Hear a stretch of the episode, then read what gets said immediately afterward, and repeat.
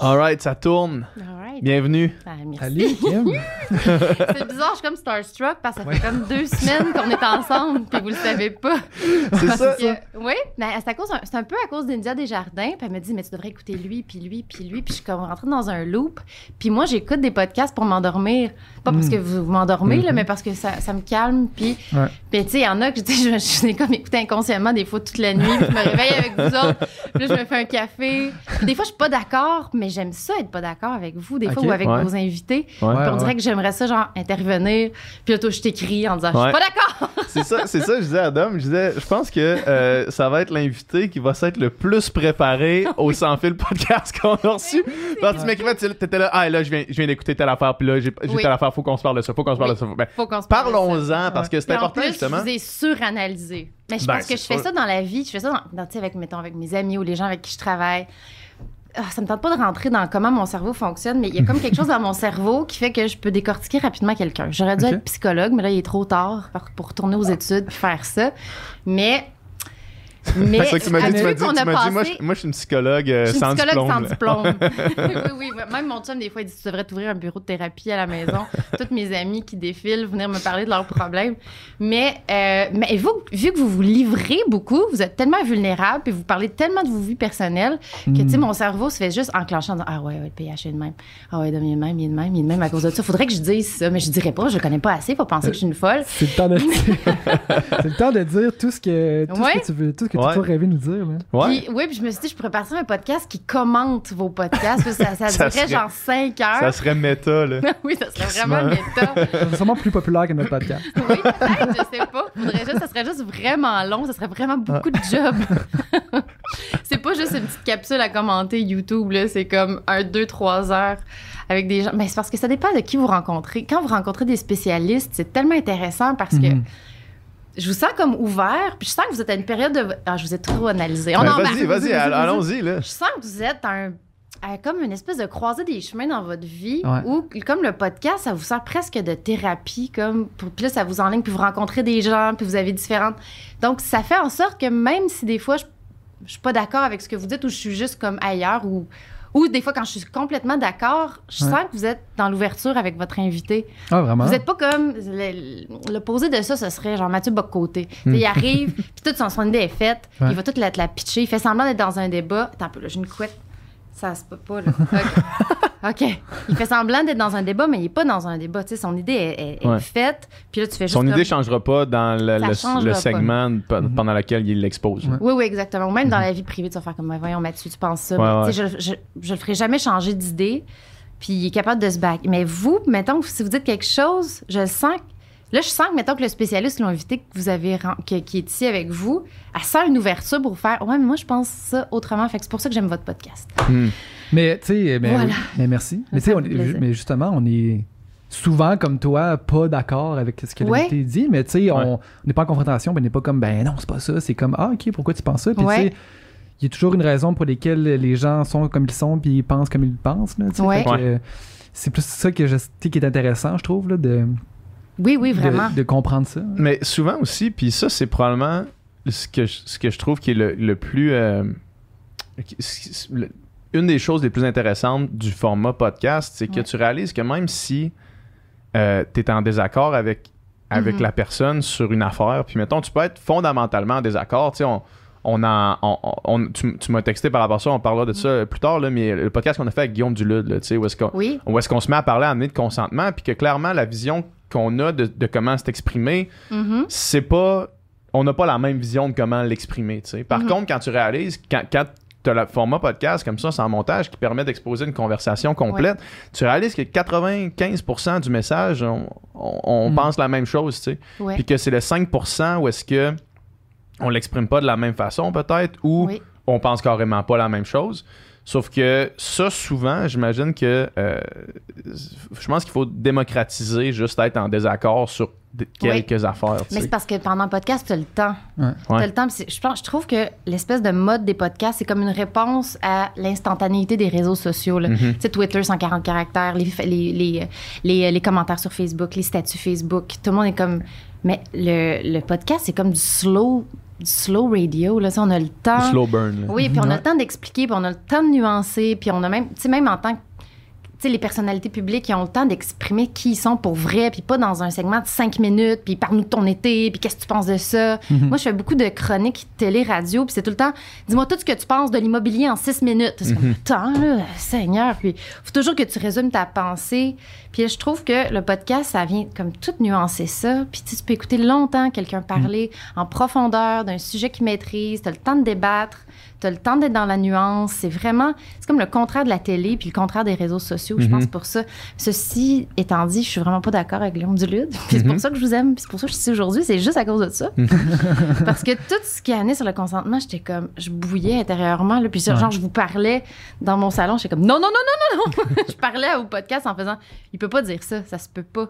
C'est parce que sa vision de la patente est complètement erronée. Puis, ah, mon Dieu, je veux pas me mettre, je veux Mais- pas me mettre à me chicaner, Guillaume Dulude. Probablement que Mais- euh, ta mémoire est plus fraîche que la nôtre sur Ouais. cette conversation-là parce que, tu sais, nous, on a eu la conversation, puis Ouais. Le, le lendemain, on a passé à autre chose. Oui. On l'a pas réentendu, on l'a pas réécouté, Ouais. puis, tu sais, no- notre, notre- notre vision de ça a pas nécessairement changé. sais, je me souviens qu'il y a eu, euh, pas une prise de bec, mais il y a eu une différence de, de, de point de vue, d'opinion. Mais c'est comme, j'ai senti sujets. que tu l'avais comme ramené parce qu'il était comme, c'était autant la, pers- la, la responsabilité de la femme que Mhm. de l'homme, cette espèce de truc de consentement. Mais c'est sûr que dans un monde idéal où les hommes et les femmes, on est égaux, Mhm. puis qu'on est complètement dans une relation 50-50, puis que tout est pris en considération, mais c'est pas ça qui se passe. La, la Mhm. majorité du temps, quand il y a un problème de consentement, c'est qu'il y a quelqu'un qui a le dessus sur l'autre, comme dans la société dans laquelle on vit. On n'est pas dans une société égalitaire, puis je trouve que son discours, parce que je l'ai réentendu sur d'autres choses après, puis son discours, c'est comme si on vivait dans un monde où l'égalité était déjà Acquis. acquise. Mais c'est comme, Mhm. c'est pas ça la réalité. Ouais. Je pense que vous, vous faites juste le ramener là-dessus à un moment donné en disant, mais ça peut pas juste être la responsabilité de la fille. Par- parce que il y a comme, il y a un rapport de pouvoir dont il fait fi complètement, puis, puis je trouvais ça vraiment irresponsable, en fait, comme Il y, a, discours. il y a quand même quelque chose dans, dans ce qu'il disait qui, moi, m'a apparu comme nécessaire à ajouter à la conversation. Parce que ce, ce que tu dis, je, je suis 100% d'accord, mais le, le point qu'il amenait en disant que, euh, que dans la société dans laquelle on est, les femmes sont, euh, euh, se font apprendre à, à plaire à tout prix. Oui. Ça, ça, ça, j'ai j'ai comme réalisé que en- pendant qu'on en parlait, j'ai comme fait, Chris, c'est vrai que c'est un, un énorme problème parce que probablement que euh, Ben il, y a des, il y a des situations où est-ce que le consentement est comme flou parce que la, la femme se Ouais. fait dire ben là je vais accepter ce qui se passe même si finalement ça me tente pas tant que ça parce qu'il faut que je plaise Oui. à, à l'homme tu sais fait que cet, cet aspect-là de, de- de déconstruire Oui. là ça part de loin en tabarnak là, de déconstruire à apprendre aux femmes à ne pas plaire à ne pas vouloir plaire à tout prix tu sais trouvais que ce point-là était quand même intéressant dans, dans la façon qu'il l'amenait C'est pas la Oui, oui, faute ni la responsabilité. Ben, tu sais, c'est pas la faute de la femme d'agir comme ça. C'est le. C'est comme Le le, système- ouais, c'est ça. qui a. Puis tout ce qui a été véhiculé comme message. Mais encore une fois, depuis longtemps qui fait que. Ben, cette, cette réaction-là ou ce, pat- tu sais, ce pattern-là vient.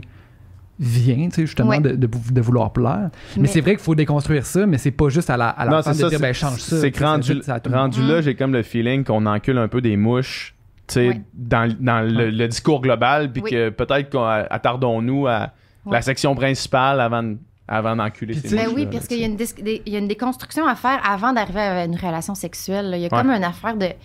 Il y a, il y a déjà.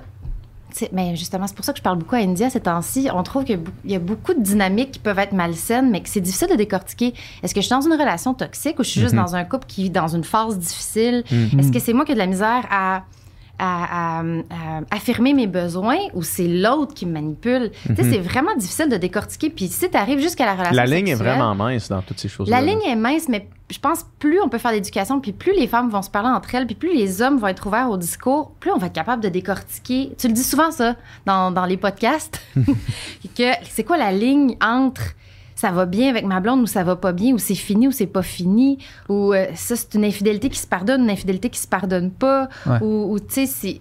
Puis je pense qu'on peut, je pense qu'on peut tous ensemble essayer de mettre des, des espèces de, de codes puis de bases puis de se comprendre pour justement Mm. qu'il y ait moins de, que ce soit moins flou. Puis tu sais qu'on soit capable de se dire non, ce que tu vis en ce moment, c'est- ce que tu fais en ce moment, c'est pas normal, puis il y, a une- il y a une dynamique qui, qui est pas qui est pas juste, puis que au lieu de faire juste ah, je suis peut-être dans un couple que ça va pas ou dans le fond j'étais consentante, mais dans le fond j'étais pas consentante, mais j'aurais dû plus la- l'affirmer. C'est toute cette zone grise là, je pense qu'on est dans une belle ère pour Mhm. essa- essayer de mettre les, les codes plus clairs pour que Ouais, ce soit ouais. plus fun pour tout le monde, puis que tout le monde se sente mieux en fait. Est-ce qu'il y a quand même de. euh, tu sais, de, de- de- du propre à chacun dans ces choses-là, tu sais? Mhm. Ouais. Parce que, mettons, je sais qu'il y a des gens dans des, dans des relations qui cherchent des relations euh, conflictuelles, ben pas conflictuelles, mais des relations challengeantes qui vont, tu sais, euh, avoir des highs puis avoir des lows, puis il y a d'autres mondes qui cherchent de quoi de vraiment plus, plus stable. plus stable, euh, avec des moins high, mais des moins bas lows, tu sais, Ouais. mettons. Puis, puis de dire, est-ce qu'on peut arriver à un, à un constat global de savoir qu'est-ce. Parce que là, tu, tu, tu- tu- mentionnais la normalité, tu sais, de Ouais. qu'est-ce qui est normal dans une relation, mais il- ça existe-tu, tu sais, existe. la Ben, normalité pense- dans une relation? Je pense que la normalité, je pense que l'équilibre peut arriver, mais je pense que, ben, on- vous le dites souvent, c'est connais-toi toi-même. Tu sais, C'est un peu Socrate. Là, tu sais. Ouais. Plus tu te connais toi-même, si tu rencontres quelqu'un qui se Ça connaît le bien, ça revient tout le temps. ça revient tout le temps Socrate. On- tu vas sortir la caverne tantôt. ça. Mais il y a comme, euh, il y a vraiment un truc de, mieux, plus tu te connais, plus tu sais ce que tu veux, plus tu connais tes besoins. En plus, fait que plus tu as des relations dans la vingtaine, plus tu expérimentes. À un moment donné, tu es, capable d'établir ce que tu veux. Mhm. Tu es capable d'é- d'établir ce que tu as de besoin, puis tu finis par comprendre à peu près quel genre de personne tu as de besoin dans la vie. Ouais. Puis avec cette personne-là, après, tu peux établir ce que tu as de besoin. Tu sais, je pense, je pense pas que c'est le mariage qui a rendu les gens malheureux. Je pense que c'est d'établir que tout le monde devait se marier puis avoir des enfants pour être heureux. Mhm. Ouais. Je peux dire, il y a différents modèles, mais il faut être capable de, de s'épanouir dans tous ces modèles-là. Je pense qu'il y a différents modèles en ce Mm. moment qui sont intéressants, mais faut être capable de s'épanouir dans tous ces modèles-là ou faut Ouais. être capable de trouver le modèle dans lequel on s'épanouit le plus? il faut trouver le modèle dans lequel on s'épanouit Ouais, le plus, puis que l'autre soit bien là-dedans, puis trouver Mhm. quelqu'un qui répond à ça. Puis tu sais, c'est comme. Mais c'est ça qui peut être intéressant parce que c'est recalibrer toujours un peu Ouais. jusqu'à temps que tu sois bien puis que tu sois heureux. Parce que de toute façon, quand tu tombes en amour, il y a quelque chose de tellement chimique puis mystérieux que t'es mieux de dealer avec ça puis de, de, de te trouver avec la personne pour que ça fonctionne que de trouver quelqu'un que ça marche sur papier en théorie puis que finalement, mais, mais que tu le files pas tant. En tout cas, moi, ça, c'est ma, c'est ma vision de l'amour. Mais, ça, ça- mais à chacun son chemin. Quand j'essaie d'imposer ma vision des choses, je me dis, non, mais à- Kim, à chacun son chemin, là, à chacun. Quand j'ai vu Jonathan Roy qui est venu ici, là, j'étais comme, oh my God, c'est comme l'homme le plus libre que j'ai vu de ma vie. Je Ouais. m'attendais pas à ça. Pas en tout. Je suis comme, what? Ouais, mais c'est ça, c'est parce qu'il l'a tellement pas été longtemps Ouais, c'est par, par ah la nature de, de, ben, tu sais, de, Ouais. que- de sa, de- il était prisonnier du, du, D'une image. d'un d'une image, là, Ouais. du spectre de, de son père, là, tu sais. Oui, puis oui, là, t'es prisonnier là-dedans, puis la seconde qu'il a décidé de sortir de ça, il a fait OK, non, là, c'est la là, je veux- liberté oui, c'est ça. puis je veux goûter à tout, Ouais. puis je veux vivre tout. Puis il, puis il- il donne cette. Mais c'est parce que c'est pour ça que je dis que c'est un homme du futur. C'est parce qu'il est capable psychologiquement de donner cette liberté-là à sa blonde. Moi, ce que j'aime pas, c'est qu'en ce moment, il y a plein de modèles différents qui arrivent, mais il y en a un des deux qui se pile dessus Mhm. pour plaire à l'autre au nom d'une liberté, puis au nom de, de, de- de l'identité de l'autre. Puis ça, faut être assez. faut vraiment être assez. euh, assez, assez conscient de ce qu'on veut, puis de ce qu'on est, puis de ce qu'on vaut pour être capable de dire ça, ça, ça me convient, ça, ça me convient pas. Mhm. Puis c'est pour ça que vous avez fait plein de podcasts avec des femmes d'à peu près 30 ans qui m'ont beaucoup confrontée parce que je me disais, j'entendais dans leur discours, mais tu sais, je suis prête à accepter ça, mais j'étais comme, OK, t'es prête à accepter ça au nom de l'amour, mais je pense, je le sens que fondamentalement, c'est pas ça que tu veux. Puis c'est comme, As-tu as-tu des exemples? Oui. Mais ça, je veux pas que la personne se sente visée puis qu'elle Ah, m'écrive sur euh, Instagram Parce que je sais pas euh, de quoi tu fais référence, c'est dur. de- Oui, mais des fois, c'est comme. Il y a des filles qui font comme. mais Je, je serais peut-être capable d'être dans une, une relation ouverte, mais je le sens. Je, le sens que c'est comme. Pour pas perdre son chum à tout prix. Mhm, Tu sais, Il y a comme. mhm. Puis, ça, je le sens des fois. Puis je Mhm. sens qu'il y a des gars qui sont assez manipulateurs pour faire croire à l'autre que c'est une décision commune.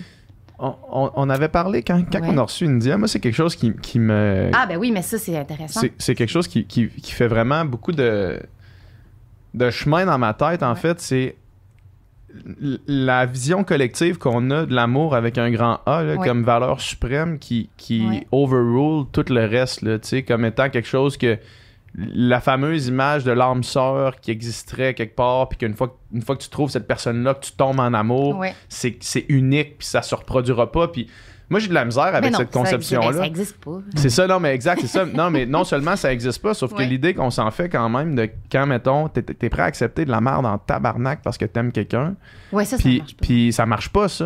Non. Sauf que quand t'es dedans, c'est dur. Je le sais, là. Moi, je suis le premier à tomber en amour puis à, à, à voir, euh, à rien voir, là. OK. À rien voir. Ah, j'ai puis- plein de questions pour toi là-dessus. Ben, parlons-en. Moi, Ok. je, je tombe en amour, je vois rien du tout. Puis quand je charge, je fais comme, hey man, Qu'est-ce qui vient de se qu'est-ce qui vient de se passer? Ouais. Genre, comme si, en claquant des yeux, Ouais. tu te réveilles trois ans plus tard, la même fuck personne que t'étais happened? avant, puis tu fais genre, wow, c'est quoi cette hein? ride-là, tu sais? oui, oui, oui. Puis pourquoi t'as accepté telle affaire, puis telle affaire, puis telle affaire, puis telle affaire, puis là, tu, Ah refais, hein? tu, re- tu reviens sur ta relation, puis là, tu fais, Chris, finalement, j'ai accepté plein d'affaires parce que je me disais, j'étais en amour, mais, mais c'est tellement pas concret, c'est tellement abstrait, ce, ce Oui, concept-là d'amour. Mais c'est l'espèce de qu'est-ce que je fais qui est un compromis, dans, puis qu'est-ce que je fais que je le fais contre moi puis que c'est malsain. Mais en même temps, mais ce que India- dans le livre d'India, puis ce que India et moi on parle souvent, c'est l'espèce de le truc, la fiction, ce que ça a eu sur nous. Ouais. au-delà du conte de fées puis du prince charmant, l'espèce de une relation, c'est supposé d'être en mouvement, puis tu vas rechercher l'autre, puis il vient te rechercher, puis l'espèce de des papillons que ça donne, mais ces papillons-là, ça peut être juste un stress aussi. Ouais, qui fait en sorte que tu es en train de te faire manipuler, puis là, tu es capable d'avoir une emprise sur toi, puis le petit boum boum boum qui arrive, c'est c'est la, la peur de perdre l'autre, c'est la peur de l'abandon, des fois, c'est la peur de voir son ego euh, Uh-huh. euh, blessé, puis on finit par mélanger tout. Mais, C'est ça. mais, mais tu sais, si les relations étaient plus claires, si, si- si les gens étab- éta- établissaient leurs besoins puis ce qu'ils sont pour vrai, puis si on pouvait enlever une coupe de manipulateurs du chemin qui fuck le reste pour les bons gars, Mm. je Ouais. vous pointe en disant ça, c'est gentil quand même. Mais T'en as fait... aucune idée. T'en as aucune idée, mais euh, ça, ferait, ça ferait en sorte que ce serait plus facile. Mais il faut arrêter de penser. Tu sais, moi, j'ai- eu une pause à un moment donné avec mon chum parce qu'il y avait, y avait quelque chose dans notre dynamique qui marchait plus. Puis il m'a il m'a couru après pendant trois mois. Puis ça a rétabli notre dynamique. Puis ça a changé notre relation de couple pour le mieux. Mhm. Mais j'ai souvent des amis qui, prennent ça comme exemple. C'est pas la norme, ça. Hey, je fais comme ça n'arrive jamais. Je suis comme l'exception qui confirme la règle. Tu sais, laisse pas ton chum. Tu sais, j'ai des amis qui ont genre fait Ah ouais, check bien ça. Ouais. Je vais laisser mon chum. Cours après moi, mon Il va me tabarnak. courir après, puis il se passe rien. Je pense que je suis rendue à trois amis qui font ça, puis je suis comme, Ouais. tu peux pas faire Arrête. ça. Puis j'ai dit, tu peux pas faire ça parce qu'en plus, moi, quand j'ai fait ça, je suis partie pour vrai. Il y avait pas de check bien ça. J'essayais Ouais, pas de faire un effet, c'était comme final, final. Fait qu'il y avait pas. J'essayais pas de jouer une game. Mais c'est ça, c'est parce que là, la seconde que tes amis commencent à faire ça, ça tombe en mode manipulation, puis Oui. un peu malsain, puis là, la dynamique de malsainité va de l'autre Oui. côté. Là. Oui, oui, oui, c'est ça. Ouais. de, faire, Mais- de faire ça en- dans le but de que l'autre change. Ou, tu sais, les gens qui changent réellement, tu sais, Ouais. des, des, des aspects de leur personnalité ou de, de Ah ouais. patterns qu'ils ont, c'est extrêmement rare. là, tu C'est extrêmement Ben rare. oui. Fait que, tu sais, Ben oui. faut- Surtout, surtout en avançant dans- en âge. Là. Mais que c'est ça, mais c'est ça qui est contradictoire parce que Ouais. je peux conseiller à, des, à mes, mes amis, genre, ben, ton chum, il sera jamais parfait, puis ta relation sera jamais parfaite, mais vous pouvez travailler là-dessus, puis vous pouvez vous apporter beaucoup. Puis même si vous êtes différents, ou même si vous avez des passes rough, c'est le fun de passer une passe rough parce qu'après, t'es tellement plus soudé, Mhm. mais faut quand même que je connaisse le, le conjoint de mon ami pour faire comme non c'est peut-être un esti de manipulateur qui te fait passer ce qu'il veut puis t'es pr- t'es pris là-dedans puis c'est malsain Mhm. mais si on est capable d'en parler parce que j'ai des amis des fois qui ne voyaient pas ça puis quand je disais tu sais que les manipulateurs ça parle comme ça puis ça fait ci puis ça fait ça puis ça fait du gaslighting puis tu sais c'est dit t'es trop sensible dans le fond puis là je sens que mon ami tu sais j'en ai eu des amis que je sentais qui s'éteignaient puis qui devenaient l'ombre d'elles-mêmes puis qui, finissaient par s'isoler puis faire comme ouais mais je veux que ça marche puis je veux qu'ils m'aiment puis dans le fond, c'est moi, puis qu'il qu'il le prenait sur elle. Peut-être que tu fais ça aussi, l'espèce de, tu sais, c'est moi qui est trop sensible. Peut-être que c'est moi qui qui, qui, qui est pas capable de dealer avec ça. C'est peut-être moi qui est pas assez ouverte. Peut-être que je suis pas assez ouverte sexuellement. Peut-être que je suis pas, je suis comme. Tu fais comme, tous. mais non, mais, mais oui, mais, mais des fois, tu vois que quelqu'un est en train de disparaître, puis. Puis moi, mon message, c'est hey, choisis-toi à un moment donné. Mhm. Choisis-toi, puis tu vas pas tout perdre. Puis c'est pour ça qu'India m'écrit tous les jours pour que j'écrive un maudit livre qui s'appelle Choisis-toi. Puis elle dit Ah, j'ai tellement d'amis qui ont besoin d'entendre ça. Choisis-toi. Puis c'est correct d'imposer des affaires. Genre, c'est c'est correct de dire Hey, Moi, je veux l'exclusivité. Ça, ça se Ben peut. ben oui. J'ai Ouais. le droit de vouloir l'exclusivité parce que moi, j'ai le goût de la donner. Fait que je peux-tu la recevoir en, en retour? Puis ça veut pas dire d'être dans un conte de fées de je pense qu'on va être toute la vie ensemble qu'on ira jamais voir ailleurs. Mais si c'est pour ça que je te disais que t'es pas polyamoureux. moi, je, moi, quand tu m'as écrit ça, je suis d'accord avec toi. Je suis pas polyamoureux. je, je pense pas, je, je pense pas que parce que dans le polyamour, il y a, Oui. Il a aimé plusieurs personnes Ouais. en même temps. Moi, moi, je pense pas que je vais être capable de faire ça. Ben, je sais pas. Peut-être qu'en année, ça va arriver, puis je vais réaliser que c'est quelque chose qui se peut.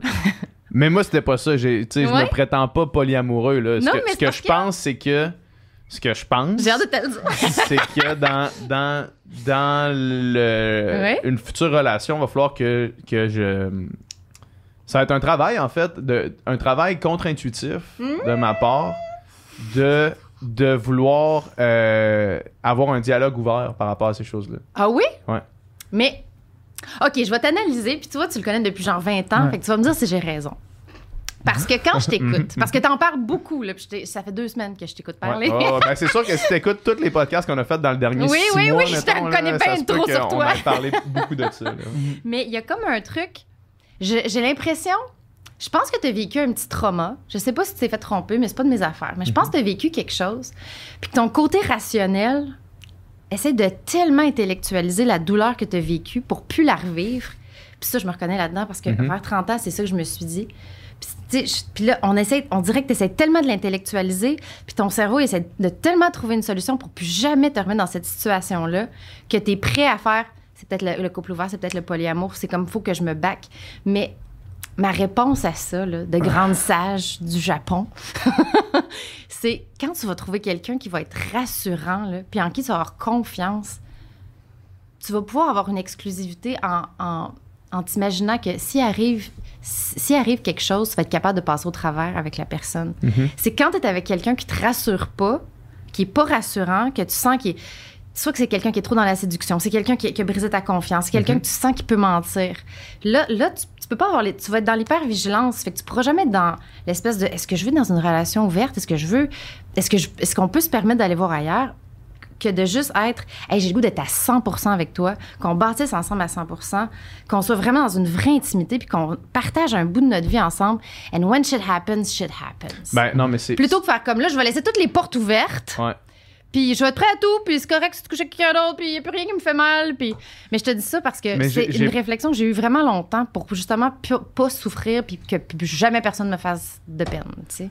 Parce que ce que tu dis là, je Ouais. l'ai réfléchi. J'ai Ouais. j'ai pensé à la possibilité que c'était peut-être pour ça que Ouais. je me disais ça. Parce que oui, ça m'est arrivé de me faire tromper, puis oui, j'avais le réflexe de dire là, je veux plus que ça arrive jamais. Mhm. C'est la pire, pire feeling au monde. Pire feeling au monde. Sauf que après ça, en réfléchissant à ça, la réflexion était pas sur me faire physiquement tromper, Ouais. mais c'était sur me faire cacher des affaires. Me oui, faire c'est- jamais ça, que ça, ça. ça revienne jamais. Oui. Fait qu'une fois que ça, j'ai réalisé ça, Ouais. je me suis dit, OK, fait que c'est pas parce que je veux me protéger moi, c'est juste parce que dans ma prochaine relation, quand je, quand je parle de couple ouvert, Ouais. mettons, puis c'est juste d'avoir le dialogue transparent, Ah oui, absolument, à tout prix. Oui. À tout prix. Puis après ça, moi, la sexualité dans ma vie, c'est important, mais c'est pas la chose, c'est pas la chose principale dans une relation. Là. Ça fait partie de quelques affaires qui sont vraiment importantes, mais c'est pas la chose la plus importante.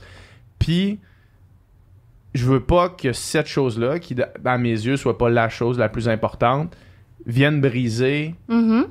toutes les autres affaires qui, Ouais. qui font que ça fonctionne, tu sais. Fait que, fait fait que moi, ce que je veux, c'est. ce que je veux éventuellement dans mes relations futures, c'est exactement ce que tu veux. C'est d'être Mhm. en, d'être en, en- en relation avec quelqu'un avec qui j'ai la confiance ultime, qui, euh, avec qui je sais que. En fait, d'en- de- de- d'emblée, établir une relation Mhm. où est-ce que il y a rien, il y a aucune information qui va m'être donnée Mhm. qui va risquer tout chambouler, tu sais. Oui, oui, oui, oui. Je- Fait, fait juste de pouvoir se sentir complètement libre de dire Hey, by the way, hier c'est passé ça. Mhm. Euh, tu le sais, t'es au courant maintenant. Puis après ça, ça devrait, tu sais, ça, ça devrait dire Bon, mais ok, good. Ouais. Je veux pas qu'on scrape tout ce qu'on a pour Ouais. ça parce que c'est pas assez important dans mon Ah, ben oui, échelle un deal d'importance. Fait que, dealons avec ça. Mais ça Oui. veut pas dire. Je veux, ça- quand je dis ça, je veux pas dire on rentre dans la relation, c'est comme. Ok, on, on peut euh, coucher avec n'importe qui, n'importe quand, puis euh, oui, ça oui, me oui. dérange pas, puis c'est pas ça. C'est pas comme ça que je le vois, mettons. Mais je Mhm. le vois de comme si ça arrive, parce que. Ouais. Parce que moi, je- peut-être que je suis un peu cynique, mais j'ai le feeling que faut un peu se mettre la tête dans le sable de penser que dans une relation, sur une vie au complet, tu vas être fidèle Non, tout le temps. Ouais. Moi, je pense que c'est hypocrite de penser ça. Fait qu'en se disant, ça va arriver, ben Oui. au moins, si on sent qu'on a le, le- la, la transparence absolue de quand ça arrive, Comment on s'en parle. Oui. Puis ou même, même puis Joe, Joe, il est bon. Parce que moi, Joe, euh, Joe Roy, c'est un, Oui. un ami à moi. Puis tu sais, mettons les conversations comme on a eu sur le podcast que tu as écouté, L'homme du futur. on en a à toutes les fois où est-ce qu'on se voit. Ouais. Puis, euh, Mais non, mais il peut avoir des hauts et des bas, hein, lui aussi, même dans une. ben non, mais il y en a, il y en a. Je te garantis qu'il y en a. Ouais. ouais. Sauf que, sauf que l'idée de se dire aussi, mettons que là, t'es avec une personne, puis tu dis, Hey, je commence à peut-être développer quelque chose pour quelqu'un d'autre. Ah, ça, je capoterais. Ouais, mais, oui, mais je veux le savoir quand même. OK. Je veux le savoir. Mais c'est parce que si ça arrive, Ouais. on va remettre, remettons notre, notre relation euh, sur le banc des accusés en Mhm. disant OK, là, tu développes quelqu'un- quelque chose pour quelqu'un d'autre. Est-ce que c'est parce que tu m'aimes moins Ouais, moi? c'est ça. Ouais. Si la réponse c'est oui, ben là, c'est OK, mais si tu m'aimes moins moi, terminons notre relation puis poursuis une autre. Si la réponse c'est non, je t'aime autant, là, Ah oui. tu as une vraie question à se poser. Oui. Là, c'est est-ce que, OK, ben moi, mettons, là, là, je- je- ça fait une heure que je parle. là. J'aime ça, j'aime ça. Mais c'est que là, tu dis, parce que j'ai réfléchi à ça énormément dans les, la derni- les dernières deux semaines, là, en plus. OK. Si ton amour pour la personne re- demeure inchangé, son amour pour toi demeure inchangé, mais qu'elle développe des sentiments pour quelqu'un d'autre, Ouais. qu'est-ce qu'on fait avec ça? Ma mère m'a toujours dit, quand t'as. Elle me parlait de, de l'amour inconditionnel pour des enfants. Tu sais, elle me disait, tu sais, on, a- on est quatre dans ma famille, quatre enfants, puis elle disait, tu, divises pas l'amour par deux, puis Mhm. par deux, puis par deux. Tu as un tout autre nouvel amour pour, à 100% pour un autre enfant. Fait que mettons que tu as la même relation avec la personne que t'aimes, la même amour des deux côtés, mais que cette personne-là développe quelque chose pour quelqu'un d'autre, là, tu as une vraie conversation à avoir, à se dire, est-ce que c'est quelque chose que je suis capable de vivre avec, de partager cette personne-là Oui. avec quelqu'un d'autre. Oui, mais c'est ça. Ben, partager, c'est ça l'affaire. C'est parce que l'autre personne a un choix à faire en se disant est-ce que je donne de l'importance à ça? Qu'est-ce que. Tu sais, parce que ça se peut tomber en amour avec quelqu'un d'autre Mhm. complètement, puis faire comme Hey, je pense que toi puis moi, ça va falloir que ça finisse parce que je suis pas capable. Ouais. Mais avec le temps, des fois, tu te rends compte qu'un kick, ça passe. Ça passe. Un kick, ça passe. Un kick, ça Tu sais, passe. J'ai des amis qui donnent une importance à chaque tension qu'ils vivent en faisant Ah mon Dieu, mais là, peut-être que je fais. Non, mais ça- sans joke, là, si tu fais rien, je pense que dans deux semaines, tu vas faire Mais voyons que je me voyais avec Mhm. euh, Simon. Ben voyons, il, m'intéresse Mhm. même pas, mais des fois, mais parce que des fois, faut pas donner trop d'importance. Des fois, on peut avoir comme une surcharge, une espèce de kick de Oh my God. Puis ça fait du bien. Puis moi, il y a Esther Perel qui m'a fait beaucoup de bien avec ça. Là. Euh, tu sais, elle dit L'infidélité, c'est souvent pas un, un geste contre l'autre, mais c'est un nouveau regard sur soi. Fait que ça n'a rien à voir, ben justement, comme tu dis, ça n'a rien à voir avec l'autre. Fait que c'est sûr, quand tu es dans une relation stable où tu es heureux, parce qu'on associe beaucoup l'infidélité à je suis pas satisfait dans mon propre Mhm. couple. Puis des fois, c'est pas ça. Des fois, il te manque quelque Souvent, chose que personnellement. Puis des fois, tu as besoin d'un nouveau regard sur toi. Des fois, tu es pris dans une affaire, puis tu vas vraiment. euh, Il y a quelqu'un qui va te faire ressentir ou qui va t'apporter un nouveau regard, puis my God, ça. Comme, euh, comme dit Esther, là, ça te reconnecte sur ton éros, puis c'est le moteur de la vie, puis c'est valorisant. Mais tu sais, tu peux y aller dans. Ça peut faire du bien, puis ça peut comme. Tu peux comme un peu fider ça, puis faire comme. Puis à faire comme, hey, je, je vais pas là parce que ce que j'ai, j'y tiens assez. Puis je pense que souvent, on est justement obligé d'en parler. Parce que moi, je suis pas comme toi sur, mettons, il, il se passe quelque chose, mon chum est en voyage, il se passe une affaire, puis je veux pas le savoir. Mais Tu si, veux pas le savoir. je veux pas le savoir. Mais si je le, je le sens dans la maison, là, tu sais, moi, je suis un peu sorcière. là. Si je sens qu'il y a quelque chose qui se passe, là, je veux tout savoir. Mais tu, mais tu penses pas que, Donc, si. Mais oui, mais non. que tu vas le sentir, tu sais, mais si. sûr. Ouais, mais, mais peut-être pas. Mais, C'est dur de laisser ça dans les bagages. là. Mais si, mais si, comme tu dis, si je sens qu'il serait shifté par quelqu'un d'autre, là, c'est sûr que je veux qu'on s'assoie, qu'on en parle. C'est-tu, juste euh, une tension temporaire? Mhm. Est-ce, ou c'est, est-ce que c'est juste? Fait que c'est- moi, c'est pour ça que je pense que je suis capable d'un peu tout accepter parce que je me dis. Parce que quand tu prends la décision, je vais être avec toi 10 ans. On a un Ouais. enfant, là. Je veux qu'on soit au moins 10 Ouais. ans, 20 ans, 30 ans ensemble. Tu peux pas faire tout ce chemin-là en te disant il arrivera rien d'un bord puis de l'autre. Mm. Puis, faut en parler quand ça va bien. Ouais. C'est ça qui est Ouais. fucked up. Ça, tu fais comme, tellement bien. On va-tu vraiment parler d'infidélité, là? Ben oui. Puis là, tu fais comme, ouais, là, c'est vraiment le moment. Puis la meilleure façon, je pense, c'est de parler de l'historique de l'autre. Puis, puis moi, en plus, j'ai comme un discours contraire. On dit souvent, tu sais, euh, infidèle une fois, infidèle à jamais. Mais moi, je trouve qu'il y a des gens qui ont été infidèles, qui ont tellement été traumatisés de ça, Vraiment. qui, sont- qui sont fidèles. Moi, je suis fidèle là, parce que dans ma vingtaine, j'ai fait de la peine à des gens que j'aime. Puis ça a comme. Je fais comme, je vais plus jamais revivre ça de ma vie. Qu'est-ce que c'est ça, ce feeling-là? L'espèce de de, de, de- mais tu sais, je sais pas ce qui, va, ce qui peut, ce qui peut m'arriver dans le futur. Il faut jamais comme voir sa vie comme quelque chose de fermé, là. Mhm. Mais faut, faut, faut être. Si on veut des relations de couple qui durent plus que 2-3 ans, faut comprendre qu'à un moment donné, il va y avoir des discussions à avoir. Puis il faut aussi comme. Un couple, c'est se choisir.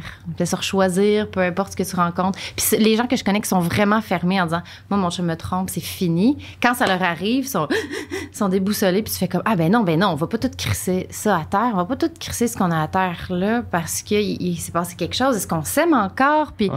des fois, des fois, ça fait des breakthroughs. Il y a quelqu'un d'autre qui a dit ça ici dernièrement. Ouais, C'était euh, Anne-Marie. oui, mais c'est vrai que ça fait des breakthroughs parce que justement, mais toi, tu dis ça qu'à un moment donné, tu avais une rupture, puis là, tu dis tout. Tu dis tout comment tu te sentais. T'es comme, t'es comme un élan d'authenticité puis de vulnérabilité. Parce Puis qu'il là- y a des affaires que j'avais accumulées que, que je me disais, je peux pas dire ça parce que si je dis ça, c'est terminé, c'est sûr. Mais là, c'était terminé. que c'est comme.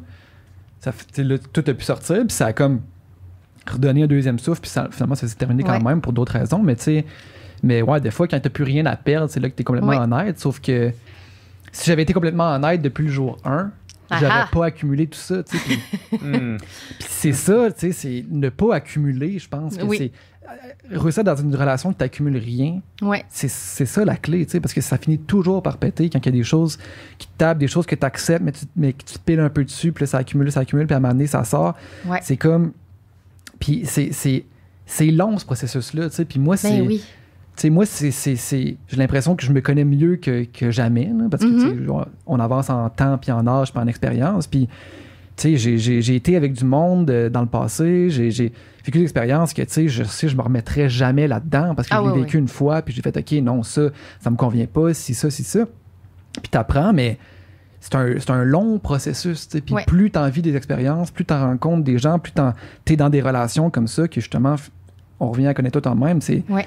Vraiment ça, tu sais. Puis pour ce qui est des, des relations ouvertes, relations pas ouvertes, tout ça, tu sais, c'est. Joe, il l'a dit, là, tu sais, c'est. Faut que ça soit naturel, tu sais. Oui, c'est Puis ça. lui, avec sa blonde, ça a été. Depuis le début, commencer à se voir, puis c'était déjà comme ça, puis s'en parlait, puis moi, je vois ça de même, elle, elle voit ça de même, c'est comme c'est juste naturel, tu sais. Puis inversement, tu sais, euh, si, si pour toi, l'exclusivité, la fidélité, euh, je mets des guillemets à fidélité, là, mais tu sais, c'est c'est c'est ça, c'est l'exclusivité. Puis pour toi, c'est naturel, naturellement, t'es porté vers ça. Mhm. Puis que l'autre personne est naturellement portée vers ça. Ben, fine, c'est un, c'est un, c'est un bon match, tu sais. Puis si un. Il va beau avoir une attirance puis avoir certains atomes crochus. Si un des deux parties est naturellement porté vers quelque chose, puis l'autre non, c'est dur à réconcilier. Ouais, mais des fois, c'est parce qu'on dirait que j'aimerais ça questionner les gens.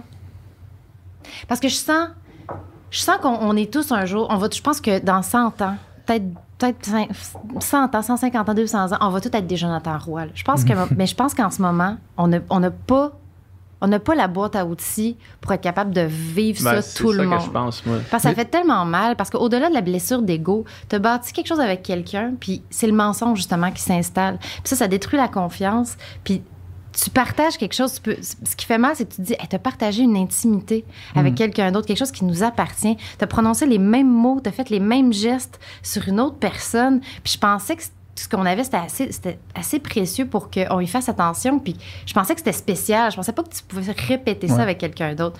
Mais je comprends que si on avait des super cerveaux, puis qu'on était vraiment outillés psychologiquement pour comprendre, puis l'intellectualiser, que ton chum, il peut quand même t'aimer, ta blonde peut quand même t'aimer à la folie, puis être heureuse avec Mm. toi, mais que son amour fait juste, comme tu disais là, avec les enfants, là, elle, elle a juste ressenti quelque chose ailleurs, puis que ça affecte en rien. Mais c'est pas, pas ça, c'est pas de même qu'on le vit en ce moment. Tu sais, il y a des gens qui ont des stress post-traumatiques parce Ouais, que ils que- tombent sur des textos de gens, puis... Mais pour, oui. pour revenir, pour revenir à, à- Puis là, c'est c'est pas ça le- le- l'idée du de l'essai d'India, mais pour Ouais. revenir à ça, c'est Ben oui. qu'on on, on, on grandit aussi en se faisant démoniser Ouais. l'infidélité, là, tu sais. Mhm. Puis c'est sûr que.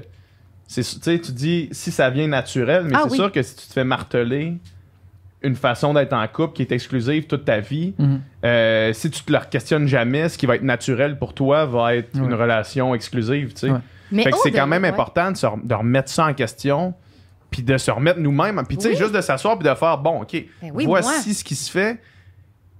qu'est-ce que j'en pense si j'essaie d'enlever tout ce qui a été, tout ce qui m'a été euh, balancé en Ouais. pleine gueule, Toute la construction toute la sociale. construction sociale, qu'en est-il de moi? Oui, puis qu'est-ce que je suis capable d'accepter, puis qu'est-ce que je suis capable de comprendre? Ouais. Mais c'est pour ça que je voudrais que tout le monde en ce moment prenne des papiers crayons, qu'on écrive sur un papier. Avec combien de personnes j'ai besoin de coucher par année, mettons, là? Tu sais, mettons, là, c'est. Il, il reste, autour de la table, il reste d'avoir euh, des réponses euh, très différentes. Mais c'est parce qu'il arrive un moment. Ben, tu sais, mettons qu'on oublie le 20 à 30 ans, là. Mais il arrive un moment. Tu sais, quand tu rencontres quelqu'un, si quelqu'un te dit d'emblée, moi, j'ai vraiment besoin d'être dans une relation ouverte parce que je me connais, j'ai vraiment besoin de séduire beaucoup. Mhm. Ou je suis quelqu'un de très convoité. Tu sais, je, je, je- tu sais, vous êtes peut-être très convoité vu que vous avez un super podcast. Il y a peut-être des filles qui vous DM Il n'y a rien de plus chaud qu'un podcast. Oui, il n'y a rien de plus chaud que, que les podcasteurs. Ah, non, non, oui, ben, tu, ben toi, c'est quand tu sors d'OD, là, pff, Ouais. ça crée une espèce de montagne. Puis tu as le droit de te dire, hey, j'ai envie d'en profiter, j'ai envie de butiner. Puis Mm. je serais pas capable d'être dans une relation stable en ce moment parce que là, je suis bombardée de filles qui veulent me rencontrer. Puis je suis vraiment dans une phase de ma vie où je veux, j'ai pas envie de me caser. Puis je vais le vivre à 100 Puis quand tu rencontres quelqu'un, euh, tu le dis que tu es dans cette phase-là, puis tu peux, tu peux te le permettre. Puis je suis pas mal sûre qu'il arrive un moment où tu te tannes. Je sais pas. Ben oui. Tu sais, tu te tannes à un moment donné de, de rien. Puis tu sais, j'ai même des amis gars qui comprennent même pas pourquoi ils se tannent, puis qui sont tannés de tout ça, mais je suis comme, t'as rien, t'as rien bâti, t'es même pas capable d'être dans, dans un moment d'intimité avec quelqu'un. Mhm. Fait que tu- même si tu rencontres plein de filles, tu te sens extrêmement seul. Mais la Mais moi, beauté de la chose. Mais la beauté de la chose, parce que j'ai quelque chose de très positif à dire. Les gars, c'est ça. Il y a des filles partout, mais je suis seule. Mais c'est quoi, mettons? Parce que c'est ça, mais moi, c'est. moi, j'étais tellement malheureuse célibataire. Puis j'étais comme, Calice, comment ça, je, suis- malheureuse? Parce que j'étais comme, je suis tellement free dans la vie. Je rentre pas dans les conventions. Moi, à 30 ans, j'avais même pas de cellulaire, je pense. J'avais même pas de carte de crédit. Je faisais. J'étais pigiste, contrat sur contrat. Je faisais des bars. J'étais free. J'avais pas besoin. J'avais aucune pression de trouver, de, de, de me marier, de faire des enfants, de, d'avoir une job stable. Je pouvais vivre avec 20 000 piastres par année. Mais Chris, je voulais un chum. J'étais comme, pourquoi je suis traditionnelle comme ça? Mais je changerais pas mon ADN. Mhm. Fait que, tu sais, même que India m'a diagnostiqué que j'étais demisexuelle, là, mais ça, c'est une autre histoire. Demi-sexuel. Oui, elle m'a dit, ah, c'est parce que t'es demisexuelle. C'est quoi ça? C'est quoi, c'est quoi C'est comme, c'est comme. Puis l'autre fois, j'ai j'ai entendu Pony dans, une, dans, dans, un, dans un podcast qui a dit Moi, s'il n'y a pas de connexion, je peux pas. Fait que je Mhm. pense, j'ai comme besoin d'une connexion émotive pour avoir du fun Ah, ouais, sexuellement. Ouais, ouais. Mhm. Sinon, je fais comme What the fucking fuck? Tu sais, je je suis capable de mécaniquement passer au travers. Ouais, ouais. Ouais, mais c'est Mais ça, le mécanique puis y retirer Ah du oui. plaisir, c'est pas, c'est Oui, pas puis tu sais, quand je suis tombée célibataire, comme, je pense que c'était la péri- période de ma vie où j'ai pogné le plus, puis mes amis étaient comme, mais profite-en! Oh my god! J'étais comme, j'en profite pas. Je regarde le plafond, je suis comme, ah, je trouve les gars niais. Je- Parce que Ouais. je connectais pas. Ouais. Je connectais pas avec personne, il n'y avait pas de connexion. j'ai sûrement ce diagnostic-là aussi. Là. Oui, c'est ça. mais c'est ça, mais là, c'est parce que c'est ça le sentiment de solitude extrême, parce que tu fais comme, Chris, quand est-ce que je vais reconnecter avec quelqu'un? Puis des fois, tu as une, une, une- une- Ah ben oui, mais parce que, des fois, tu sors d'une relation où tu avais une vraie connexion, là, tu es déconnecté, puis tu voudrais reconnecter tout de suite comme dans ce que tu étais avec l'autre. Mais ça prend du temps. Reconnecter avec quelqu'un, puis bâtir quelque chose, puis partager son narratif. Là, je parle Mhm. comme un livre. Mais. Mais ça prend du temps, puis ça prend des efforts, puis il faut se laisser le temps de rencontrer l'autre aussi, puis d'attendre de trouver la bonne personne. Mais ce qui est, euh, parce que, puis- mais ce qui est beau, c'est que dans la trentaine, le temps se met à aller tellement vite que toutes les tout le questionnement de la vingtaine que tu te dis ah, comment je vais faire pour être fidèle toute ma vie? Puis là comment je vais faire? Puis je vais être capable d'être cinq ans avec elle 10 ans ça disparaît parce que puis tu regardes l'autre en te disant oh my god il nous reste juste 5 ans avant nos 40 ans il y a comme il y a, il y a quelque chose qui s'accélère tellement Mhm. que cette espèce de truc de la vingtaine où tu fais comme oh my god je l'aime cette fille là je l'aime ce gars là mais je pourrais jamais me rendre jusqu'à 55 mais Ouais. on dirait que soudainement le temps qui file ça fait en sorte que tu fais c'est une peur qui disparaît puis t'es plus devant un grand vertige de comment je vais Ouais. comment je vais être un super chum tout ce temps-là comment je vais être capable de, de, de, de tenir cette relation là Ben moi, tu vois exactement ce vertige-là, il, il disparaît. là. Ouais. Il disparaît de plus en plus. Je l'avais vraiment plus jeune. oui je sais t'en parles dans le podcast J'étais là, genre, comment, tu sais, comment qu'on peut imaginer ce modèle-là, une vie, tu sais, puis...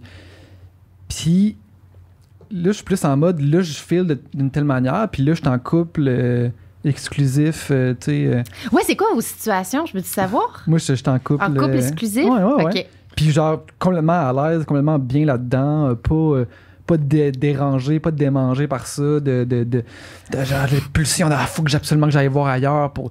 Non, je suis juste bien là-dedans, sauf que moi et ma blonde, on en parle, c'est- puis c'est pas comme juste par défaut, c'est comme ça. sais, On, a parlé euh, first date, tu sais quoi, Ouais. toi, relation ouv- ouverte, comment tu vois ça, tout ça.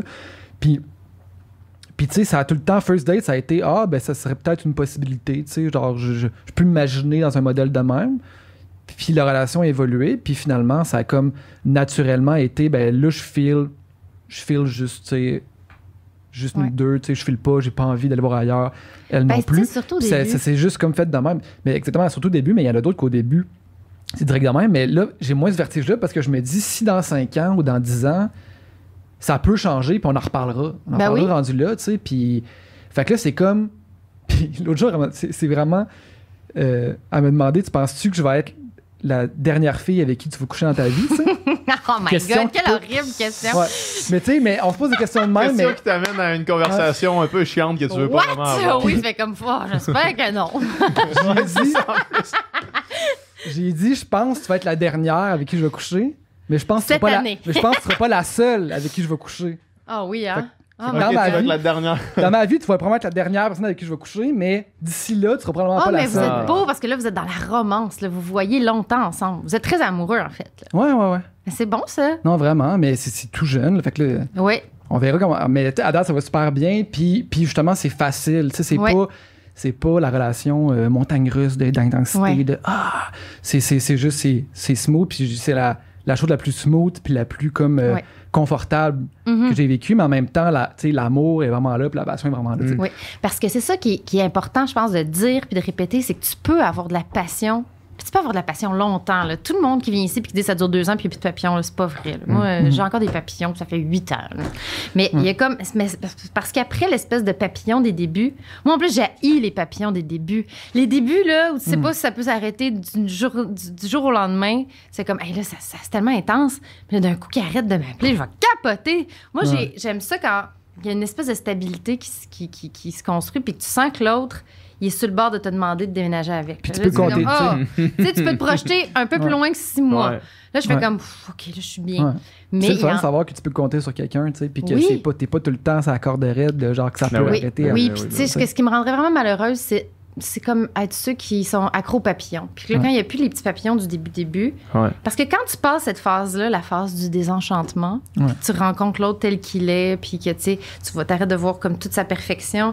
Puis quand tu es capable de passer ça, après, il y a vraiment un, ré- un réel attachement qui fait. Puis si tu es capable de garder une vie, de pas trop tomber dans la routine, puis de, de te surprendre, puis de continuer toujours à te séduire, puis à- Mm. de, de- de jamais tomber dans une espèce de confort, cette passion-là peut se prolonger vraiment longtemps. Mm. Puis ça devient vraiment un amour plus, plus profond, qui est vraiment intéressant si tu peux passer le, Ouais. le deux ans. là. Mais tu sais, quand on est ado ou jeune Mais on veut pas adulte, vivre ça à on- 20 ans. Je on- dirais jamais ça à quelqu'un de C'est 21. ça, exact. On pense tous que l'amour, c'est la chose la plus forte, la Oui. plus belle, la plus grandiose du monde. Puis genre, c'est juste le temps, c'est l'expérience. Oui, T'as oui, envie oui, oui, coupe, oui, oui. T'as envie une coupe, puis à un moment t'arrives à un âge que tu fais, OK, non, l'amour, c'est...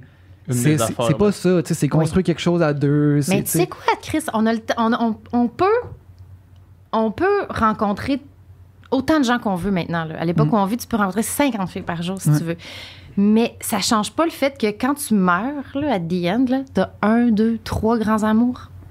Ouais. Même si c'est exactement comme au 18e siècle. là. Tu fais pas, tu penses pas à 15 filles quand tu fermes les yeux puis que tu te- tu t'endors à tout jamais. là. Tu vas penser à, à- quoi que? Non, non, non. Effectivement. Mais tu sais, il va t'en rester une ou deux, tu vas faire comme ah, tu sais, moi je pensais peut-être, je sais même pas là, mais tu sais, il y a deux, deux chums là, qui sont vraiment significatifs pour moi dans ma vie. Puis il Mhm. y en a un que j'ai revu en 2015.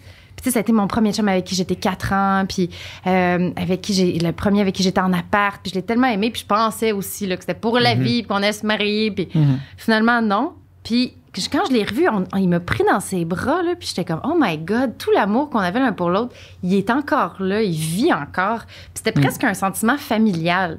Comme si je voyais comme quelqu'un que j'aime.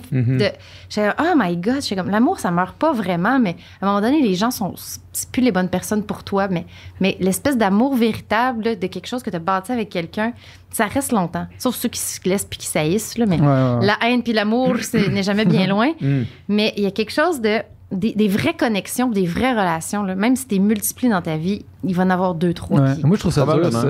tu. Je n'ai parlé justement, je pense, avec les filles de, de Génération Sidechick. Je trouve ça dur, ça, ce deuil-là d'une personne, tu sais, quand c'est Ah, fini. c'est l'horreur. Parce que t'as pas le choix de le faire, parce que, tu sais, oui.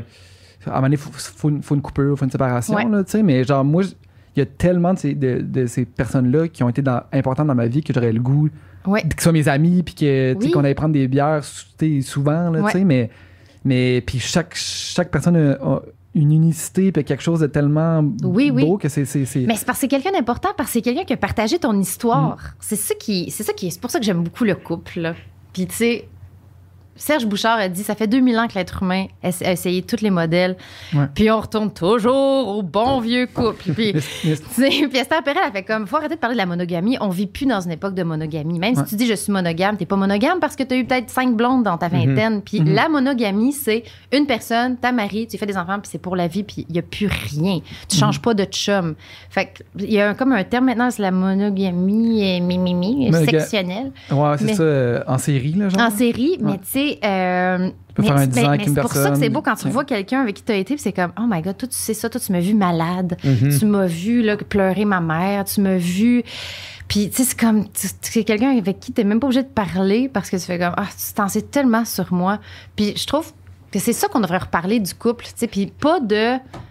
C'est ça qui est dommage, mettons, par rapport au livre de India, c'est qu'il y, a- il y a des gens qui pensent qu'une relation, il faut que ce soit tumultueux, puis, puis, puis qui sont pris. Parce que c'est pour ça qu'ils sont bons, les pervers narcissiques, parce qu'ils ils font du love bombing. Mhm. Puis là, c'est, t'as l'impression de vivre un conte de fées, puis t'as, t'as pas envie de te dire Ah, c'est un conte de fées dans le fond parce que je mérite pas vraiment d'être aimé, puis ça se peut pas des bons gars.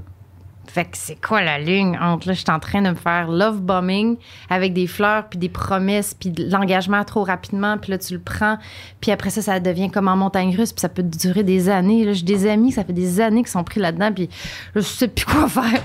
Mais puis c'est vraiment difficile à voir aller, puis quand, quand, quand c'est tout intellectualisé, puis qu'ils te disent, mais c'est parce qu'on s'aime, mais on va se trouver, puis c'est pas facile, puis dans le fond, puis il y a toujours le petit discours, puis il y a même des gars qui vivent ça avec des femmes, hein, d'ailleurs, mais Ouais. l'espèce de, non, mais là, il me, il me dit que là, puis là, on va peut-être faire de la thérapie ensemble. Quand ça, ça va être, quand ça, ça va être réglé. Quand ça, ça va être réglé. ça. c'est- Puis ça, Ça, c'est pas ça l'amour. C'est pour ça que tantôt, je voulais dire, faut marteler que la passion, ça peut être beau, puis ça peut être stable, Ben ouais, puis ça peut durer longtemps quand même. Puis que, puis que tu peux l'avoir, tu peux avoir des papillons, puis de la passion, puis de la romance sans que ça soit toxique. Ça- ça existe. Mais c'est long à trouver. Parce que, Ouais. comme je disais tantôt, il y a une ou deux, trois, quatre, cinq personnes qui vont être vraiment significatives dans ta vie.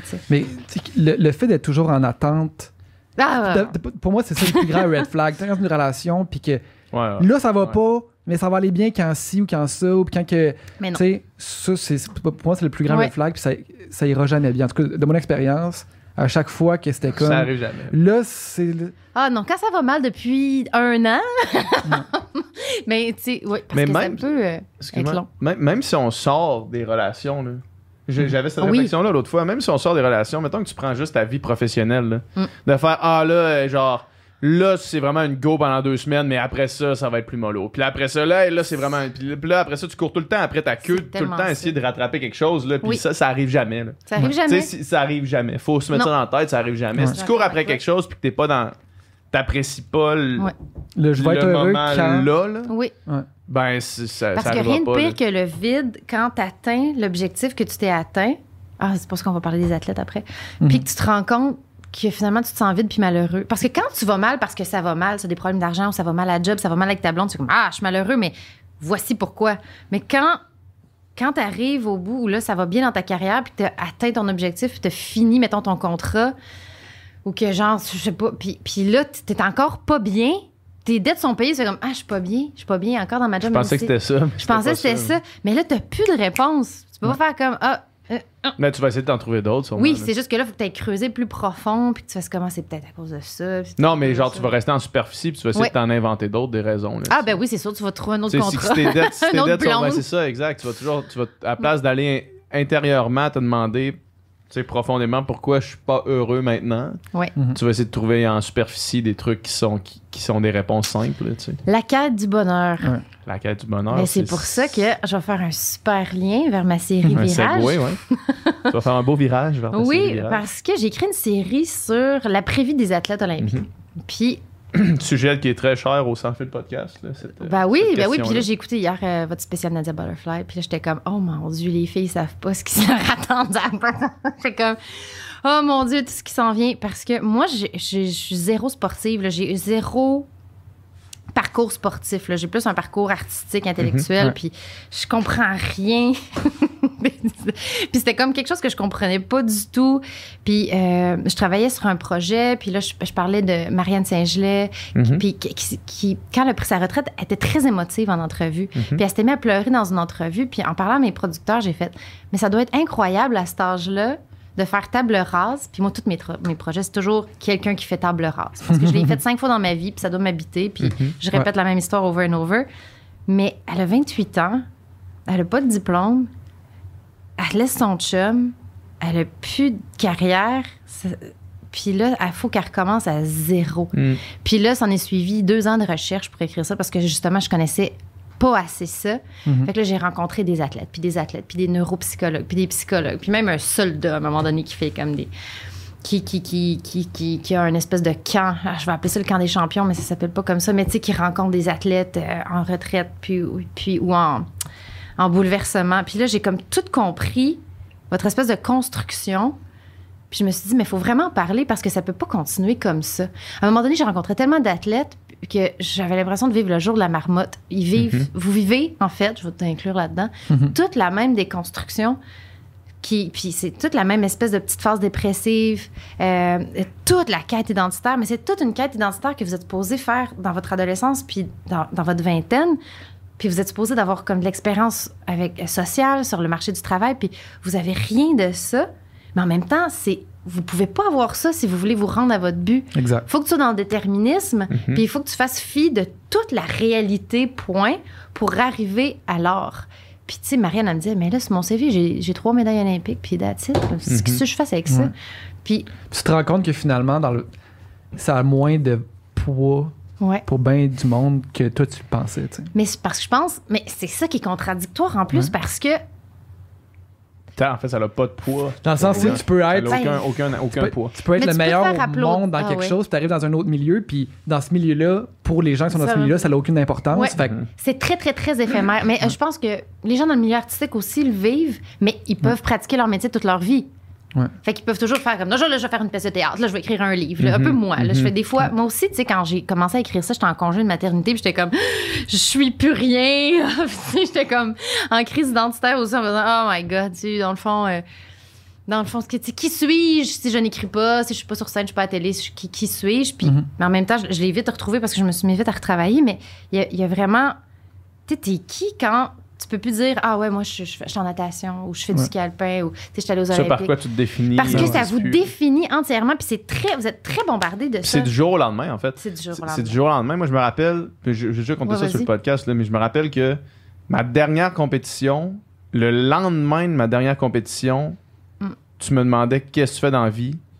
J'avais pas de réponse. Ouais. Le- puis la veille, je te disais, je suis un nageur. Le lendemain, la seconde que c'était terminé, la seconde que c'était terminé, tu me demandais qu'est-ce que tu fais dans la vie, Je sais pas. rien à répondre. Ben, c'est ça, l'espèce Rien de- à répondre. Je sais pas. Qu'est-ce que tu fais ce temps-ci? Je, sais pas. C'est une perte de sens euh, une complète, perte en de fait. sens. Ouais. toute ta vie était destinée vers un objectif, puis justement, comme tu dis, t'as pas le temps trop trop de t'écarter de cet objectif-là, parce que c'est la chose principale, puis c'est la seule chose qui doit exister si tu veux Ouais. performer. Puis non seulement c'est ça, tu sais, c'est- c'est la perte de ce sens-là, Vraiment la chose la plus dure, mais la perte de, de ta gang d'amis, la perte de tout un, Oui. un réseau de monde qui te supporte, de- un sentiment d'appartenance. tu sais. Oui, oui c'est ça que je trouvais qui était. Parce que euh, ton frère en parle ici d'ailleurs, il, Ouais. il voulait dans son film montrer le côté social, l'espèce de, de, Mais de, de- sentiment de communauté. Une mais équipe qui de sport, il n'y a rien de plus fort que ça. tu sais. Mhm. Puis Oui, mais on, ça a disparaît. tous, on a tous un besoin de d'un groupe, de sentiment d'appartenance Ouais. à quoi que ce soit. Je veux dire, euh, Puis vous êtes ensemble longtemps, tu sais. Puis donc là, quand ça, quand ça s'arrête, même si tu te dis, oh, on va continuer de se voir, il n'y a pas de, on va continuer de se voir. Le- Les autres, ils, ils continuent d'être dans une espèce de oui. roue pour continuer leur compétition.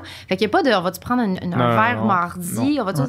Fait que ça isole. Puis même les femmes de joueurs de hockey vivent ça. C'est ça faisait ouais. rire. C'était comme, que- quand mon chum a arrêté de jouer au hockey, c'était terminé mon cercle d'amis. J'étais plus invitée. Pourtant, ils ont- sont pas obligés de jouer au hockey pour bruncher, pour faire des levées de fond. Ouais, ouais. Mais c'est comme, non, non, t'es plus, c'est, plus, euh, t'es plus là. Fait que là, t'es complètement isolé. Ouais. Puis là, tu te demandes, mais pourquoi j'ai, pourquoi j'ai fait tout ça? Mais il y a comme, donc, il y a quelque chose, faut qu'on fasse quelque chose pour que les athlètes puissent avoir des vies plus équilibrées sans que ça change les résultats, ce qui va être fucked up Hmm. Ce qui parce qu'en Chine, ce qui va être là, impossible à faire. Ça va être ça impossible va être de faire ça. La solution, tu sais, la, la- puis ça veut pas dire que tu vas plus te que tu vas plus avoir le sentiment d'accomplissement après, mais c'est un meilleur accompagnement. Ah oui, Puis- oui, oui. Puis un meilleur accompagnement. Après, un peu, tu sais, tu, donnais, tu parlais du, gars de l'armée qui fait des Ouais. camps avec des athlètes, mais parce que la, la ressemblance est quand même proche, tu sais, de Oui. un vétéran qui revient, que là, il est un peu laissé à lui-même. Je peux pas parler de ce Là, c'est comme, là, personne. là, je suis traumatisé, puis là, je peux pas vraiment revenir dans la société, puis il faut que je vais remplir des sacs à l'épicerie, puis tu j'entends Ouais. un boom, puis, puis je me calisse à terre, tu sais. Ouais. Puis je suis laissé à moi-même, dans le fond. Ma famille a peut-être une pension, mais that's it, tu sais. Moi, je pense qu'il y a, il y a beaucoup de problèmes, du moins, en tout cas, moi, je vais parler de ce que je sais, là. Avec la, la, la, la, la- la- la natation en général, il y a beaucoup de problèmes de euh, où l'argent va.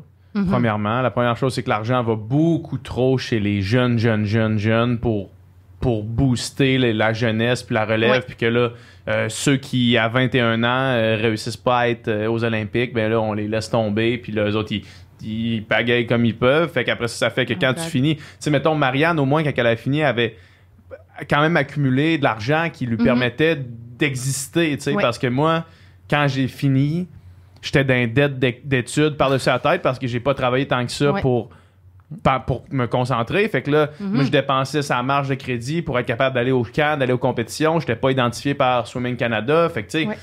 il y a déjà tout ça après ça. Puis là, quand ça finit, t'as aucun accompagnement. C'est comme, moi, j'ai fait, je me rappelle, j'ai une photo de ça euh, sur mon sel.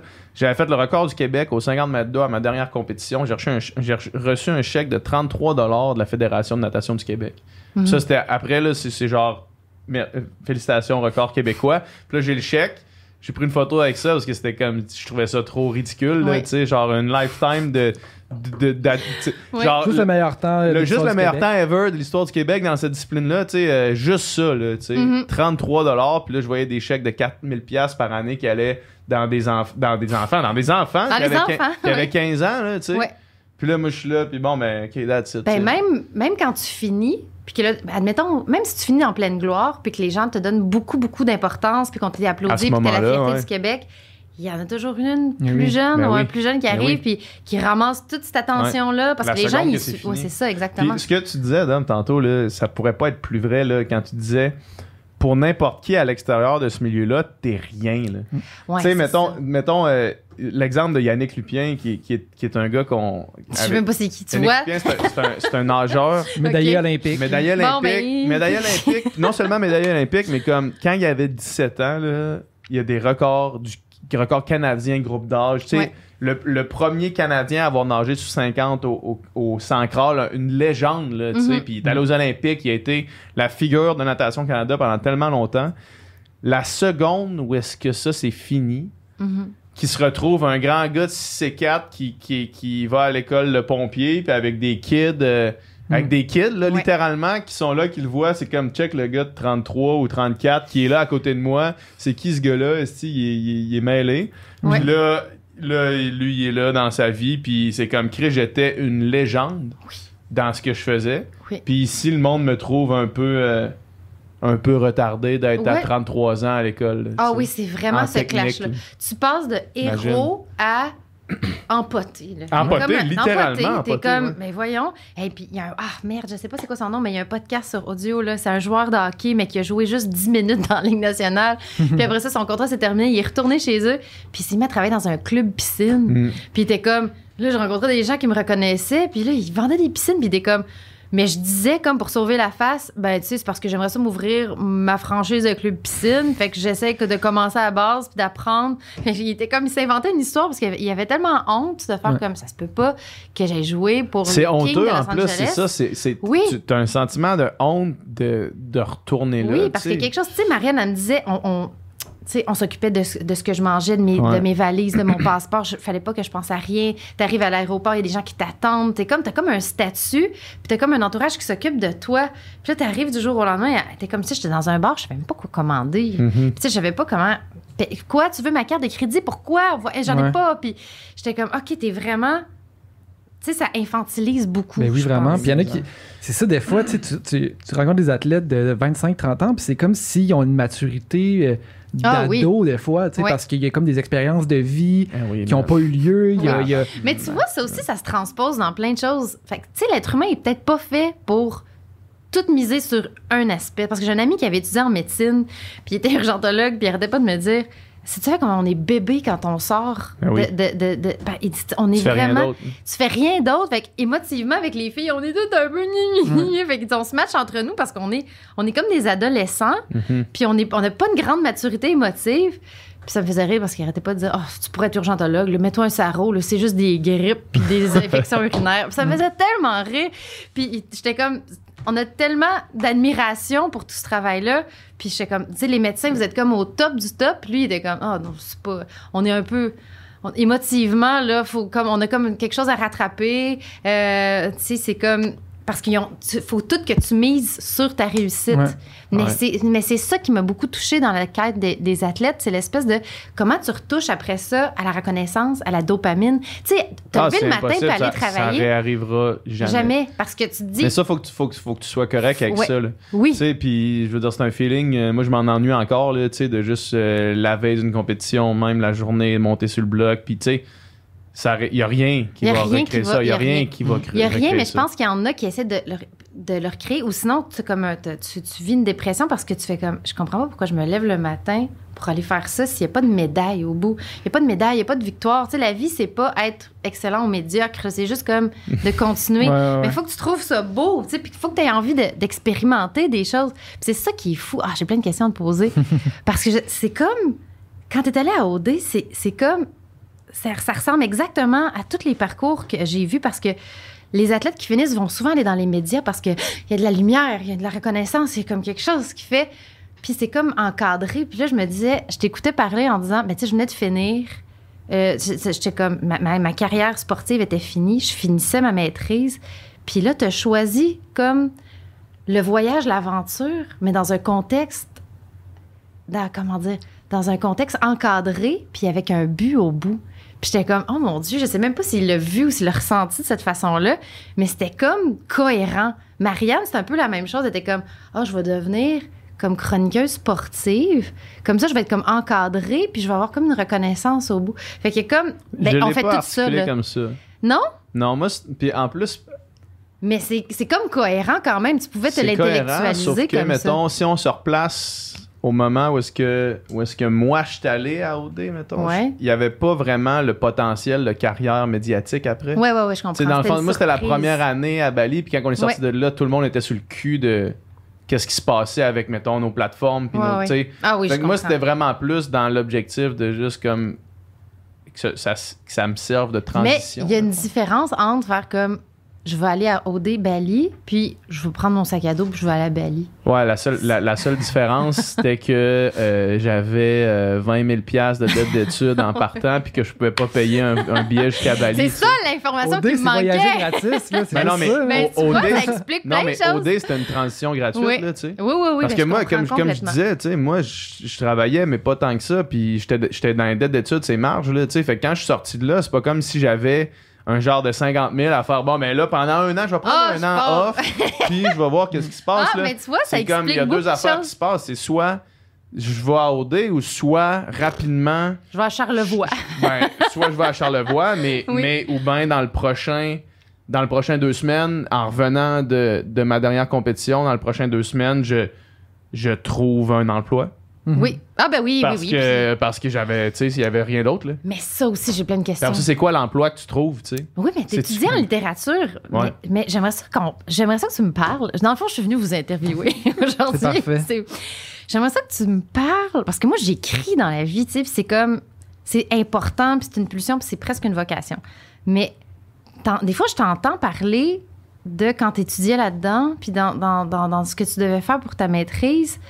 Puis, ah oui, t'avais dit, ah, moi, après, dans le fond, je, je me serais mis à travailler en rédaction, puis j'aurais, rédigé des, je sais pas trop quoi, peut-être en pub. Mais t'avais pas de, t'avais pas de rêve d'auteur? T'avais pas comme une espèce de pulsion, un jour, je vais écrire ça? Ou c'était plus, c'est parce que t'aimais beaucoup plus la littérature de façon comme, comme lecteur ou comme plus pour l'analyser, mais t'étais pas capable de transposer comme écrivain ou auteur ou écrire euh, n'importe quoi. Des films, des chroniques, euh, des, de, de- de la littérature, euh, des romans. C'était-tu plus. C'était, est-ce qu'il te manquait la passion que tu avais, mettons, pour la natation, mais que tu n'avais pas de temps pour ça? Ou tu essayais d'intellectualiser en te faisant. En, en, en- en te disant, ah, je vais comme. Je, je suis pas aussi grand que tous les écrivains que j'étudie, fait que je vais faire quelque chose de plus basic. Définitivement de- un peu de ça. Ouais. Parce que, tu sais, je veux dire. L'humilité que ça apporte dire, de oui, tous les. Oui, euh, quand a amené, tu sais, parce que moi, j'ai j'ai toujours aimé écrire, là, tu sais, puis Ouais. je me disais, évidemment que des fois, je me suis vu euh, dans le sud de la France euh, à écrire sur une machine à taper en, me disant, en me disant, moi, je vais être le prochain grand non. auteur, là, tu sais. Oui. Euh, mais ça n'a pas duré très longtemps, cette histoire-là. J'avais Est-ce que certain- t'écris en, en des fois? Moi, c'était en création littéraire, mon. mon- Ouais. Puis j'écrivais pour moi, mais j'ai comme arrêté. j'ai arrêté à amener. Je sais pas pourquoi. Mais après ça, c'est devenu vraiment un peu secondaire. Puis la réalité, c'est que si je faisais pas de natation, de compétition dans le rouge et or, Ouais. j'aurais arrêté au bac. OK. Tu sais, parce que là, ça me prenait deux années supplémentaires pour pouvoir faire mes cinq ans universitaires dans le rouge et or. Tu sais, Fait Oui, oui, c'était oui. comme, je voulais tirer ma carrière le plus possible, dans le fond. OK. Puis la façon de nager dans le rouge et or, faut être à l'université. Ouais. Fait que là, je serais pas allé en maîtrise, tu sais. Fait que j'aurais terminé ça au bac, puis là, peut-être que j'aurais fait autre chose, mais j'ai jamais eu, tu sais, de.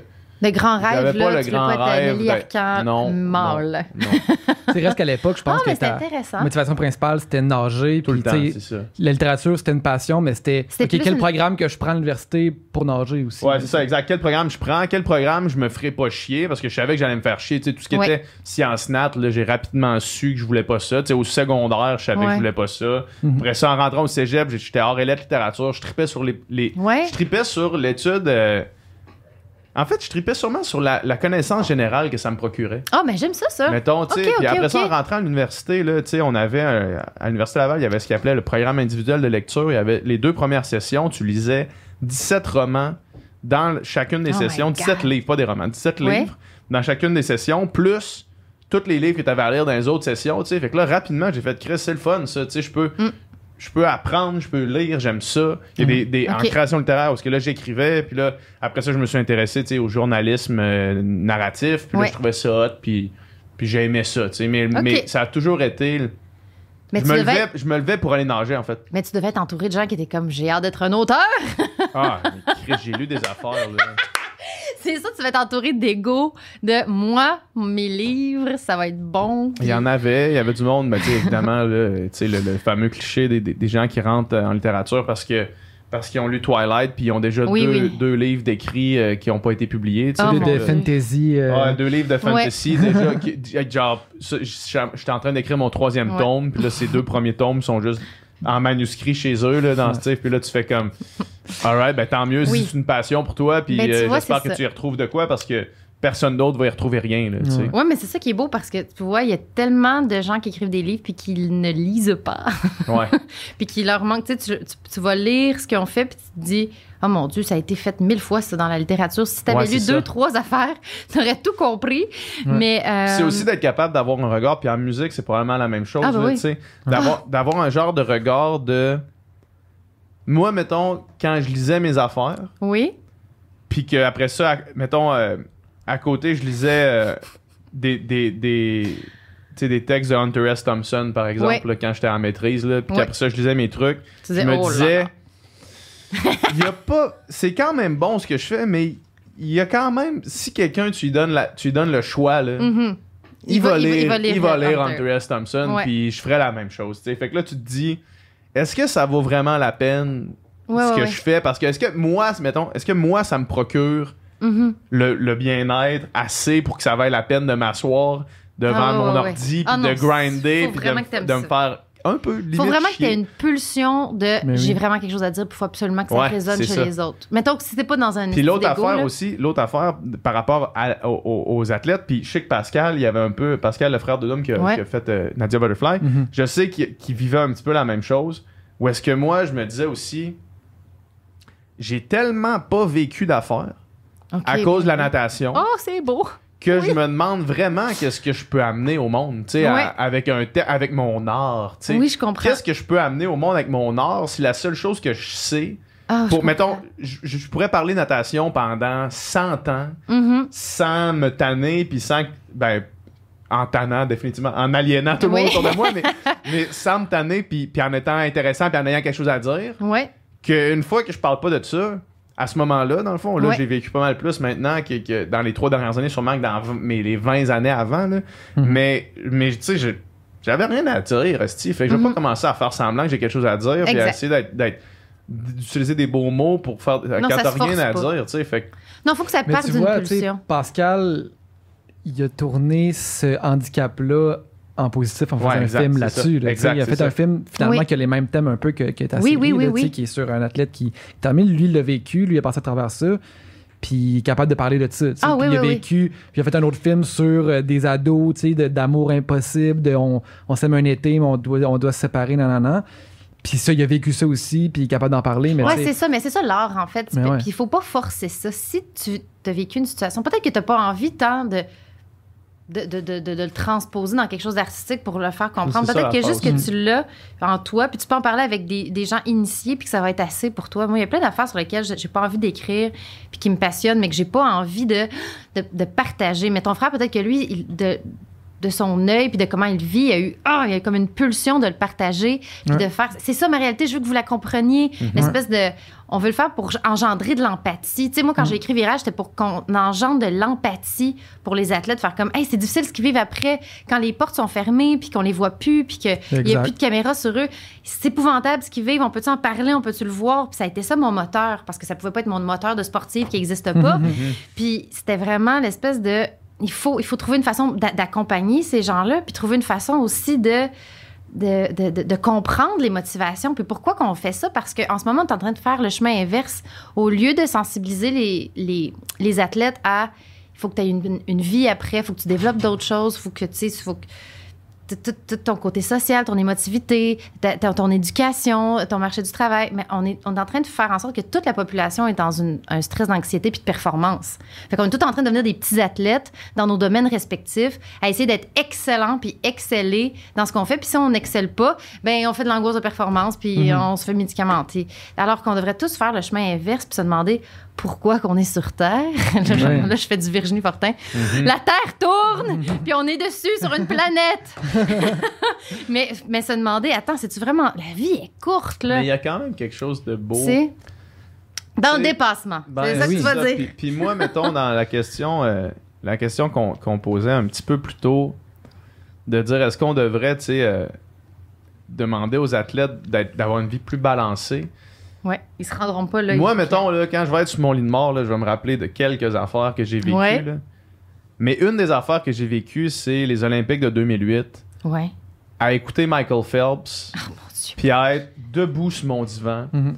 puis à trouver qu'on vient d'atteindre le. Moi, je, Le me, je vais me summum rappeler toujours, tu sais, de la l'autre jour, j'ai- quasiment eu l'air cave, man, parce que j'étais chez Joe, Joe, ouais, justement, Ouais. puis là, on, on checkait des vidéos sur YouTube, puis là, j'ai dit, hey, je veux vous montrer, là, genre, le 200 crawl de Michael Phelps en 2 minutes. Tout le monde se montrait des vidéos, genre, ultra précis, fait que moi, je vais Ouais. faire ça. Puis j'avais l'air, tu sais, le mime là, du gars devant une espèce de tableau avec des, Oui, oui. des flèches. J'avais l'air de ce gars-là qui essayait d'expliquer pourquoi ce que je regardais, Ouais. c'était la chose la plus insane que j'ai vue de ma vie. Cette course-là, le 200 crawl en 2000 de Michael Phelps, c'est, à mon avis, la perfection. C'est la perfection. C'est jamais arrivé une épreuve comme ça. Puis je pense que même... C'est Mona Lisa, là. C'est même niveau. Mona-. C'est ça. Mais le problème, c'est que même s'il a accompli ça puis que c'est la Mona Lisa de la natation, T'as-tu écouté le documentaire de Weight Ouais. of Gold? Il a quand même fait Ouais, une mais- Il dépression est extrêmement. Il a failli se suicider. Oui, mais, là. mais c'est c'est là T'sais, la fait- question. La, la, Pourquoi ça l'affaire, nourrit là, pas? Ouais. c'est là la question qu'il faut se poser. Puis en tant qu'humanité aussi, jusqu'où on va, au détriment de quoi? Puis la réponse pour cette ultime pointe-là, peut-être que ça vaut la peine, Ah oui, ça. mais peut-être Pour sa faut... marque dans l'histoire. Tu sais, peut-être que tout ce qu'il va, qu'il a vécu après, toute la, Je la sais pas misère. si ça vaut la peine. Pas pour lui. Ah, pour, mais, euh, mais tu sais, puis après ça, tu penses, mettons, à.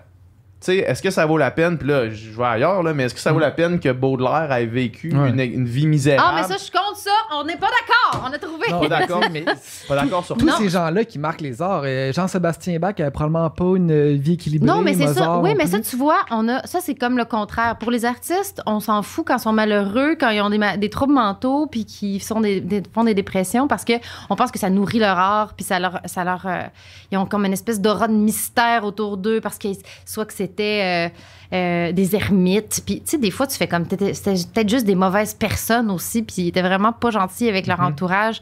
Puis, au nom de leur art, on leur a tout permis. Je pense que. Je pense que, tu sais, mettons Dédé Fortin, là. C'est c'est sûr qu'il y a plein de monde qui se sont dit hey, on laisse aller parce que c'est un artiste, c'est un chanteur, c'est correct qu'ils sont en dépression puis qui qui s'enferment dans un chalet pour écrire dehors novembre. Mais peut-être que si on l'avait aidé, il serait encore ici aujourd'hui à écrire de la musique.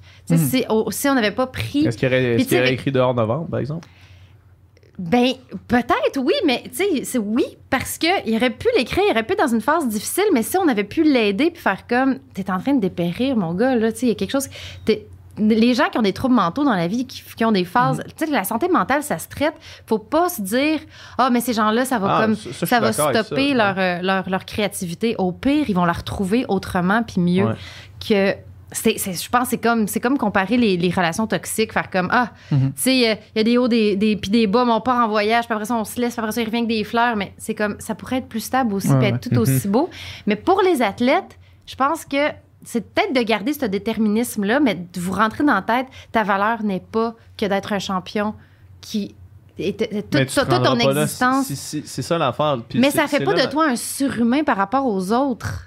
Tu sais, c'est- t'es pas, t'as pas plus de valeur parce que moi, Mais ce que je trouve dans ta seule gratification, c'est ça l'affaire, c'est parce que ces gens-là, leur seule gratification, c'est dans le succès, puis c'est la raison pour laquelle à chaque matin, ils veulent aller rechercher ça, puis qu'ils sont Ouais. prêts à y aller, puis Mais là, ça va, ça va, en- en- ça va comme sacrifier tout le reste de leur vie parce que 100%. la vie c'est pas ça. 100%. Mais c'est sûr qu'on pourrait peut-être trouver une façon.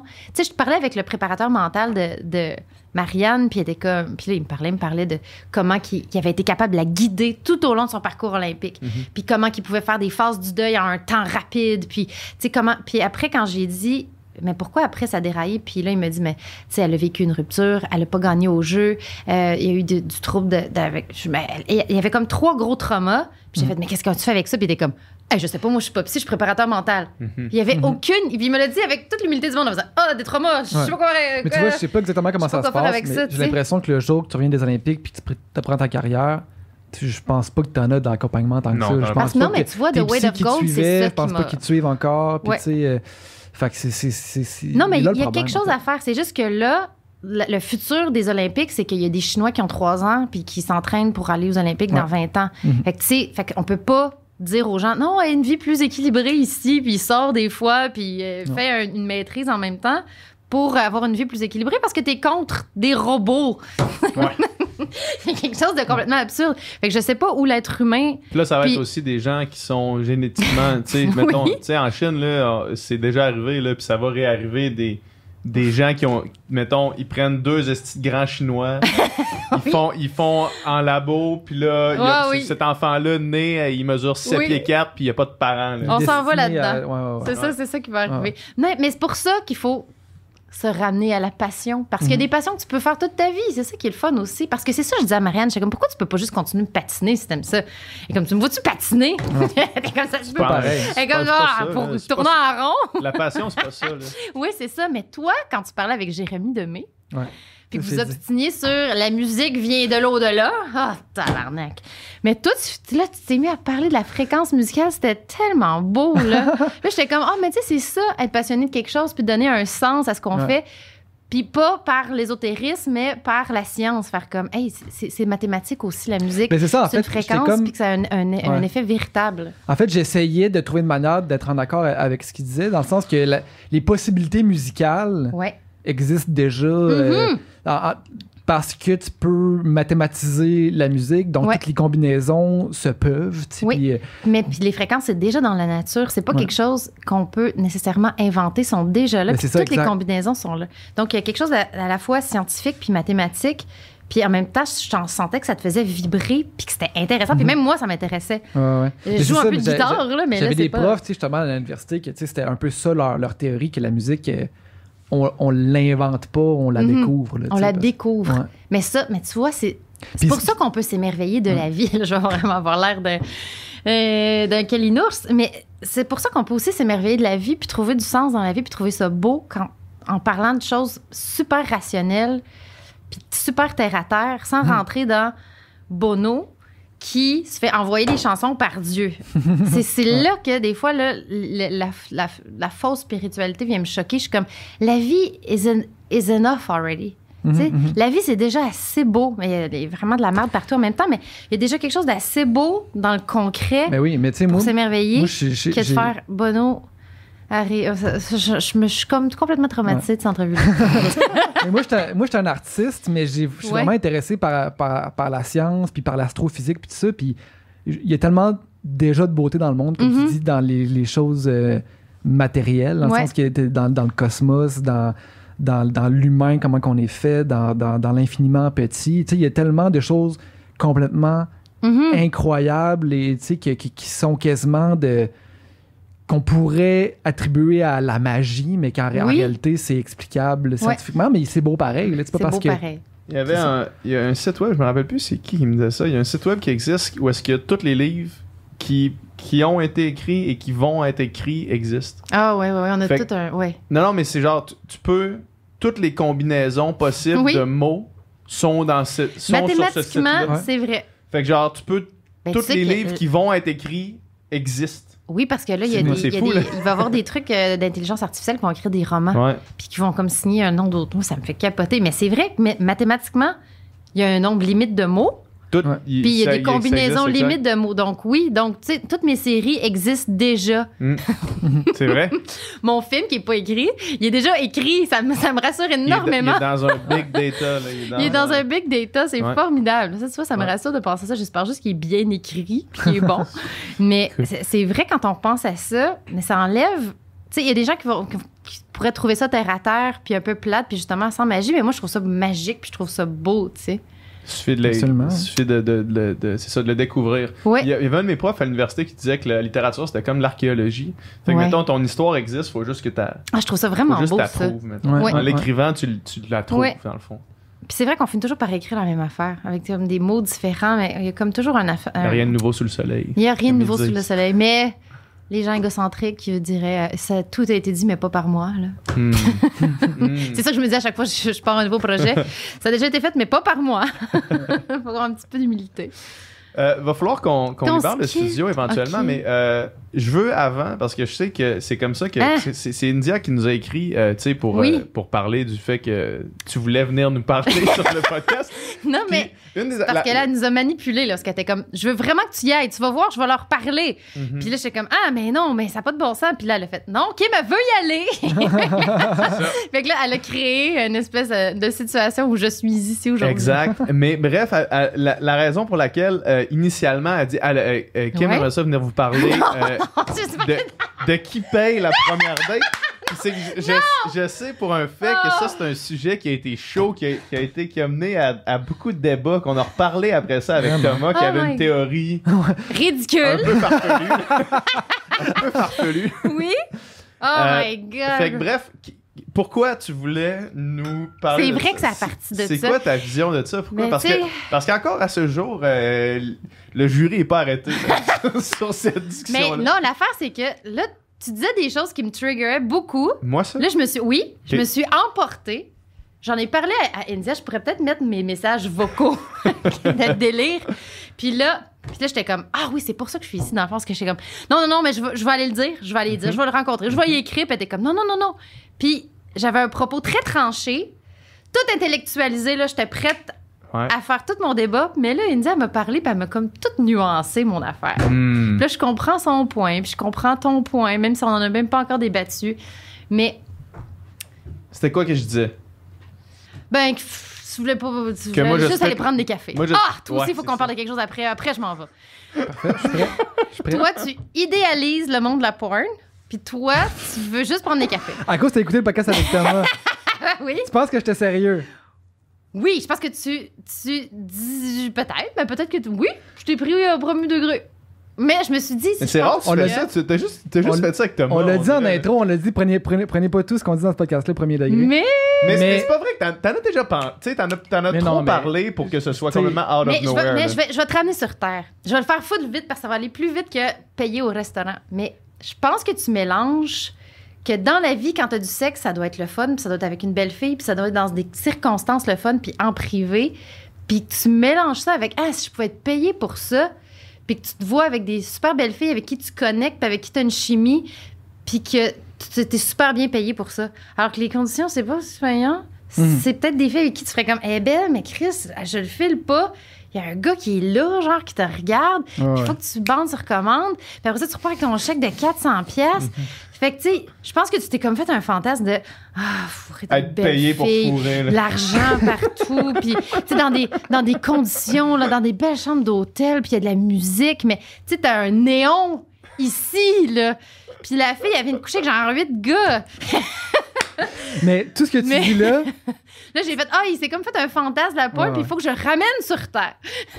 non, mais tout ce que tu dis là, euh, je suis Oui. assez intelligent pour savoir que ça mais t'as le droit de ça. fantasmer aussi. Puis tu peux te faire des vidéos avec ta blonde, hein. Ben, mais pense exactement. moi, c'est, moi, ce que j'imaginais, c'est plus un genre de truc de. ben. Avec euh, des masqués. Ouais, genre, tu sais, il y, a- il y a des chaînes de monde qui font ça. C'est un couple, ils sont tout le temps les deux. Tu vois jamais leur face. Mhm. Puis ils mettent leurs affaires là-dessus. Puis il y en a, ça marche très bien. Là, moi, Ouais. serait genre ce que j'imaginais, c'est plus une chose comme ça. Mais je le sais que je le ferai jamais. Puis je, je le sais que c'était, c'est, c'est, c'est, c'est semi en joke dans le sens que si je, si je fais des jokes là-dessus, c'est parce qu'il y a un petit quelque chose là-dedans que Qui je me dis. Hmm, could be, could be nice, tu sais. Ouais. Mais je suis assez, tu sais, je, je le sais que un je. petit côté exhibitionniste? ben, si t'as réfléchi. Ouais. Oui, oui, mais tu sais, parce que ça, ça implique une caméra puis des, des- une audience. Fait que ça doit. Il y a quelque chose là-dedans. Mais c'est c'est correct d'avoir des fantasmes qu'on n'a pas envie de réaliser. Hein, tu peux Mais, aussi. mais exactement, je pense que c'est vraiment de, de cet ordre-là. là, Ok. tu sais, Puis, puis je, je le sais que, tu sais, moi, c'est surtout, puis que les jokes que je faisais avec Thomas, c'est que, si je disais. euh, Mais moi, avec mes, Thomas, moi, mes, par- moi, parents meurent demain matin, je suis acteur porno, là, tu sais, dans, dans le sens que c'était la seule chose que, que la seule chose qui me, qui me retenait de le faire, c'était le La jugement, honte familiale. le jugement de mes parents.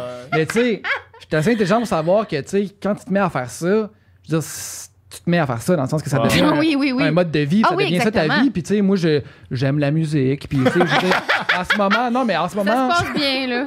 tu sais, Oui. je, je J'aime troquerais les pas. arts. Je pense pas que je troquerais ma vie que j'ai là pour cette vie-là. Je pense que Oui, je suis oui. très bien en ce moment, puis j'ai pas besoin d'aller vers ça. Puis euh, c'est- Mais non, mais tu peux, ouais, mais tu peux comme te projeter puis faire comme, mais tu vois, mais ça en dit beaucoup aussi en se disant, ah, si, mais le reg- si j'avais pas le regard de mes parents sur moi, tu sais, qu'est-ce que je ferais? Peut-être que je ferais des affaires bien plus. Euh...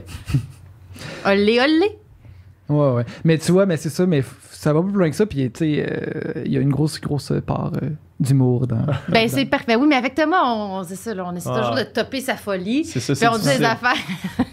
C'est ça son style, c'est des affaires très tranchées, euh, très. euh, oui, comme bon genre, sens, là, si t'es laid, tu payes.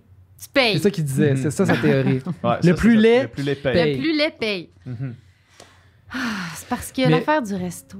là. Ouais, vas-y, parce que moi, je pense pas que tu vas me convaitre autrement. parce que J'y ai j'étais comme- Ouais? je pense pas que tu vas réussir à me convaincre. Alors, je pense que je vais réussir à te convaincre, mais après ça, je vais te, je vais te finir par te dire, t'as un peu raison. Mais c'est quoi ta réponse? Mais ça? j'étais pas, parce que là, avec votre conversation, vous étiez avec deux filles, puis j'étais pas d'accord avec aucune opinion. Là, j'étais comme, ah, mais voyons. Mais, mais India m'a ramené sur terre sur certaines choses. Il y a un contexte économique, des fois, là. C'est parce que je pense que je m'imagine trop que le gars qui invite. Moi, je pense que la politesse. Déjà, dans, dans ce que tu viens de dire là, dans ce que tu viens de dire là, il y a quelque chose qui, qui s'est passé. Le, le gars qui invite. Oui, c'est ça. Ouais. Dès, que je pense que si t'invites, si moi j'invite Il faut un que, ce soit, gars, faut que ce soit dit, je t'invite. je t'invite. Oui, Ouais. si tu invites quelqu'un. T'es-tu célibataire en ce moment? Ouais. OK, c'est ça l'affaire. C'est ça l'affaire. Parce que Mais là, c'est parce si que moi, j'invite pas. Moi, je, je n'invite pas. OK. J'invite pas. C'est on va-tu au resto? On va-tu au C'est pas je t'invite d'aller au prendre une resto. bière? Ça te tente-tu d'aller Mais prendre une bière? mon- Ça te tente-tu les manger? Ça te tente-tu de. C'est pas. C'est pas je t'invite. C'est parce que, je- on va reprendre Guillaume Dulude comme exemple. Ouais. Tu sais, Guillaume Dulude, quand il y a des théories, il parle comme si les hommes et les femmes ont été 50-50, Mhm. socialement, économiquement, puis que le rapport de pouvoir était 50-50. Mhm. Mais on vit dans une société, fait que je te retire de ça, OK? On vit dans une société où les hommes gagnent plus et les hommes dépensent moins par rapport à ce qu'ils sont. Sais, Mhm. vous avez, il y, a- il y a vraiment comme un coût social à être une femme. Donc, admettons que tu dis, Chris, je veux aller au, au- au restaurant payer 200 pièces pour une fille que je suis même pas sûre de Mhm. revoir? Mais elle, elle, a payé pas mal plus cher pour s'habiller cette date-là que pour toi. là. Oui, oui, oui. Mhm. Elle, elle a pris euh, une contraception qui coûte quelque chose chaque mois que tu payes pas. Mhm. Elle est allée se faire faire les cheveux, ça avait peut-être coûté 150 pièces. Tout son maquillage, ses crèmes, ses souliers, tout le coût social de sortir de chez elle, de, te mettre be- de se mettre belle parce que C'est tough tomber là-dedans, par je exemple. sais. Parce que, je veux dire, Peut-être tu vas, dans une même- date, tu vas dans une date avec euh, une cardiologue qui va faire Ah, euh, absolument. 800 000, puis Oui. toi, t'es là avec, euh, à essayer de grinder des Oui. deux côtés avec trois, avec tous tes projets, puis des subventions à subvention, Oui. puis là, tu dis, euh, peut-être que dans le fond, euh, même si ça y a coûté plus cher s'habiller pour asseoir, euh, tu sais, fait que ça reste, il y a quand même Oui. du cas par cas aussi. Il y a du sauf cas que si par tu cas. rentres dans ça, Oui. Non, je tu peux sais. pas commencer à mais penser de parce que des fois, je trouve qu'il y a une espèce de violence masculine en faisant. Je trouve que des fois, il y a des gars qui deviennent frustrés en faisant. Vous voulez l'égalité, fait que tout le monde paye égal. Tout le monde paye égal, mais aussi, mais c'est comme il n'y en a pas d'égalité. Il y a, mais déjà pas ça ma- d'égal égal. C'est pas ça mon, Puis, ouais, je, comprends, c'est pas ça mais, mon argument. mais en général, les femmes gagnent moins que les hommes. Ils font moins d'économies que les hommes. Puis c'est difficile de faire des économies quand tout ton coût social d'être ce que tu es, Mhm. puis quand tu es moins payé, ça fait en sorte que. Tu sais, moi, je sais même pas, mais je suis sûre que je suis payée moins que les scénaristes masculins. là. Puis, Mhm. j'irai jamais checker, parce que ça va me faire tilter. Mais je sais que si j'étais un homme, je serais probablement plus riche en ce moment, puis je dépenserais beaucoup moins sur mon fucking apparence physique. Mais ceci étant dit, je pense que dans mon exemple, il y a deux choses. J'ai comme deux billets là, là-dedans. C'est que je m'imagine tout le temps que c'est une date avec un gars qui a plein, d'argent dans son compte. Ben ouais, c'est ça. Puis j'ai trop rencontré de gars des fois qui, justement, sont célibataires, mais qui gagnent bien leur vie, qui ont de l'argent, puis qui deviennent frustrés après trois, quatre dates de dépenser de l'argent, puis de pas avoir du sexe ou de pas avoir Moi, que, ça, que c'est la- pas que dans ça ma- que- puis fait que tu sais quand j'entends des gars faire comme je pense que j'avais un passé historique d'amis qui font comme hey, le Christ tabarnak je paierais pas un autre un autre dîner mais je- un autre souper là pas de payer 250 pièces puis dans le fond j'étais comme ou je- ou il y a des il y a des gars qui ont été dans des relations où ils payaient beaucoup puis il y a une espèce de violence économique qui s'est créée là-dedans ça se peut aussi Ben, moi, tu vois, ça, c'est probablement. C'est comme je revivrai plus théories- jamais ça. Ça, c'est une des théories auxquelles je peux, mettons, par rapport à ma propre situation, Ouais. de faire ça, c'est vrai. Mhm. De- D'avoir amené, d'avoir senti que je me faisais abuser Ouais. économiquement, mettons. là. oui Ça, ça mais ça crée une espèce de recul après puis là tu fais comme je vais plus jamais payer rien Sauf que, sauf que, encore une fois, puis l'aspect Ouais. économique que- duquel tu parles, je l'entends. ouais Sauf que je, je, je- je- je pense trop que c'est du cas par cas pour que ça de- pour qu'on puisse s'en servir oui. comme une règle générale. Parce que, mettons, moi, même moi, si je sais que vivre, ça me coûte moins cher que la fille que je vois, oui j'ai aucune idée de sa réalité économique. Je peux juste connaître la mienne. Puis je sais que moi, 250$ pour un souper d'une Ça- première ça date, ouais. c'est beaucoup d'argent. oui oui oui c'est ça Puis c'est beaucoup d'argent. Alors que cette personne-là, je la connais pas. Ouais. Je l'ai pas j'ai pas dit je t'invite là. J'ai dit on va au resto. Elle a accepté de venir au resto avec moi, sachant les coûts que ça engendre. Mhm. Moi connaissant les coûts que ça engendre, moi aller au resto, j'accepte d'aller là. Oui. Si je sors de là avec un bill de 200 pièces, puis c'est une première date, puis je connais pas la personne. ça va- ça va moi, je sais, je- sais qu'est-ce que ouais. 200 pièces ça représente dans Oui. mon budget. Puis je sais que je peux pas faire ça. Ouais. euh, Une fois par semaine. une fois par semaine, puis que advenant la possibilité que je refasse une date comme ça, ça peut pas être un précédent que c'est moi qui paye à chaque fois qu'on va au Oui, oui, resto. oui, oui, c'est ça, ça. Fait, que- fait que moi, il y a comme Oui. ça, puis étant donné que c'est du cas par cas, j'entends ce que tu dis, sauf Oui, que oui, je pense pas que ça s'applique globalement. Je pense pas que tu Oui. peux arriver en disant, en disant, c'est vrai que dans la, dans la société, les filles payent plus, font moins d'argent. Ouais. Tu peux Mais pas je me l'appliquer disais, si tu si tu connais gagnes pas. bien ta vie puis que ça n'a pas tant d'impact puis que il y a une fille qui t'intéresse puis tu vas aller à sa rencontre puis tu- la meilleure façon pour toi c'est d'échanger un repas. On Mhm. retourne à la base là. Mhm. parce que c'est ça qui est le fun. C'est plus le fun d'avoir une date au resto qu'au cinéma où tu te parles pas, tu sais. Ouais, tu mais par exemple, t'es pas obligé de choisir un resto que ça va te coûter 250 Non, la première ça. date. Puis, tu sais, moi, tu sais, mettons, dans les deux dernières années, avant que je rencontre ma blonde, euh, Ouais. j'étais allé zéro fois à un resto. euh, que Ah, je comprends. Allé sur des dates en esti, là. Ouais. Puis, genre, zéro fois, ça m'a coûté 250 pièces là, dans le Ouais, sens ouais, que ouais, ouais, ouais. Ouais. tu vois quelque part que on se prend deux pintes chacun, on jase, puis si ça clique, euh, ça clique, puis si ça clique pas, euh, c'est pas plus grave que ça, puis ça nous a coûté 20 pièces. Oui, c'est ça. Mais c'est ça que ça, ça me paraît une bonne, une bonne la- avenue pour la- une première date. L'affaire, c'est parce que moi, je vais pas dans des dates avec du monde que j'ai aucune idée de si ça va avancer ou pas. Hey, j'avoue que moi, non, je jamais vraiment allé manger quelqu'un que je connais zéro. Ouais, mais. ouais. En tout cas, moi, pour moi, le, le- gros resto, plusieurs début. services, c'est c'est plus loin dans la Ah, relation ouais, ouais, que, que straight up la Ben oui, première ben date. oui. Ben, c'est ça, mais c'est comme ça que India a tout débâti mon affaire. Elle a tout déconstruit mon argument parce qu'elle a dit Mais si tu privilégies, privilégies ça comme, euh, comme, comme argument, tu donnes juste l'avantage à des gars qui ont de l'argent de rencontrer des filles intéressantes. Mhm. Ouais. Puis là, j'ai fait Ah, ben oui, bon. Mais mais- c'est ça. Mais si, tu si Parce que ça crée l'argent. une hiérarchie. Tu fais Ouais. comme tu t'es juste les gars qui vont, qui vont dater, des- qui vont les amener dans des, dans des restaurants alors qu'ils sont peut-être pas aussi- intéressants qu'un gars qui a juste les moyens de t'amener de prendre un café. Tu sais. Ça, c'est vrai. Tu ça- c'est ça, Ça, que c'est ça crée vrai. une espèce de hiérarchie. Puis, tu sais, c'est pas. En bout de ligne, la, la- la valeur de la facture, ça n'a aucune incidence Mais sur même si pour le moment la était femme, bon. puis, c'est tu sûr que tu Ouais, peux te réapproprier le moment Exact. aussi quand Tu tu, peux aller payes. prendre un café, tu peux aller prendre une marche, ça peut être super cool. Ah là, oui, oui, tu oui, genre, vraiment. euh, Oui, oui, oui. Ben, surtout se voir en vrai. Là. Ben Lâcher les applications. puis. euh, Dur de rencontrer sans application en temps de. COVID. là. Oui, je sais. Chris, Ça devait être épouvantable. Je suis mon Dieu, je suis tellement Non, mais tu parles un peu, par, souvent euh, Instagram ou Tinder, Ouais. tout ça va servir de premier contact. Puis là, Ouais. rapidement, juste avec la, quand la personne écrit, tu, tu, as déjà un, un premier indice de Ouais. comme ça peut. Tu elle a-tu un humour, elle a-tu elle, écrit-tu comme Ouais. du monde ou il écrit-tu comme du monde? Pour ça, tu vas prendre un café, une bière. Puis, Oui, tu sais, oui, oui. Non, puis je peux comprendre. India, elle me dit, moi, je paye toujours ma moitié de la, de la facture. Comme ça, il y a comme un rapport égalitaire qui s'in- qui s'in- qui s'installe. ben ouais. puis qui est Puis, mieux. tu sais, personne ne doit rien à personne. C'est comme on part de là. Mais euh, c'est juste, je trouve que, admettons que tu fais beaucoup d'argent, puis que tu invites une fille, puis que tu payes pour elle, c'est quasiment un geste féministe. Ben, mais je comprends, non, mais, je- en bout de ligne, je pense qu'il n'y a pas de règle absolue. Sauf que ça peut pas être une attente.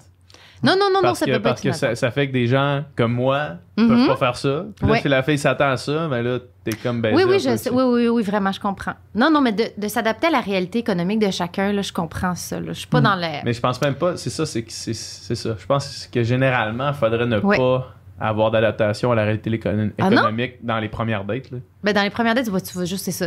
À chacun, juste- chacun son affaire. Tu, le sais pas, la personne, tu sais, c'est Ouais. c'est le pas, à moins que ce soit clair. Tu sais, mettons, si tu veux, si ça te dérange pas, toi, 250$, piastres, là, tu peux dire je t'invite, puis that's it, là, tu sais.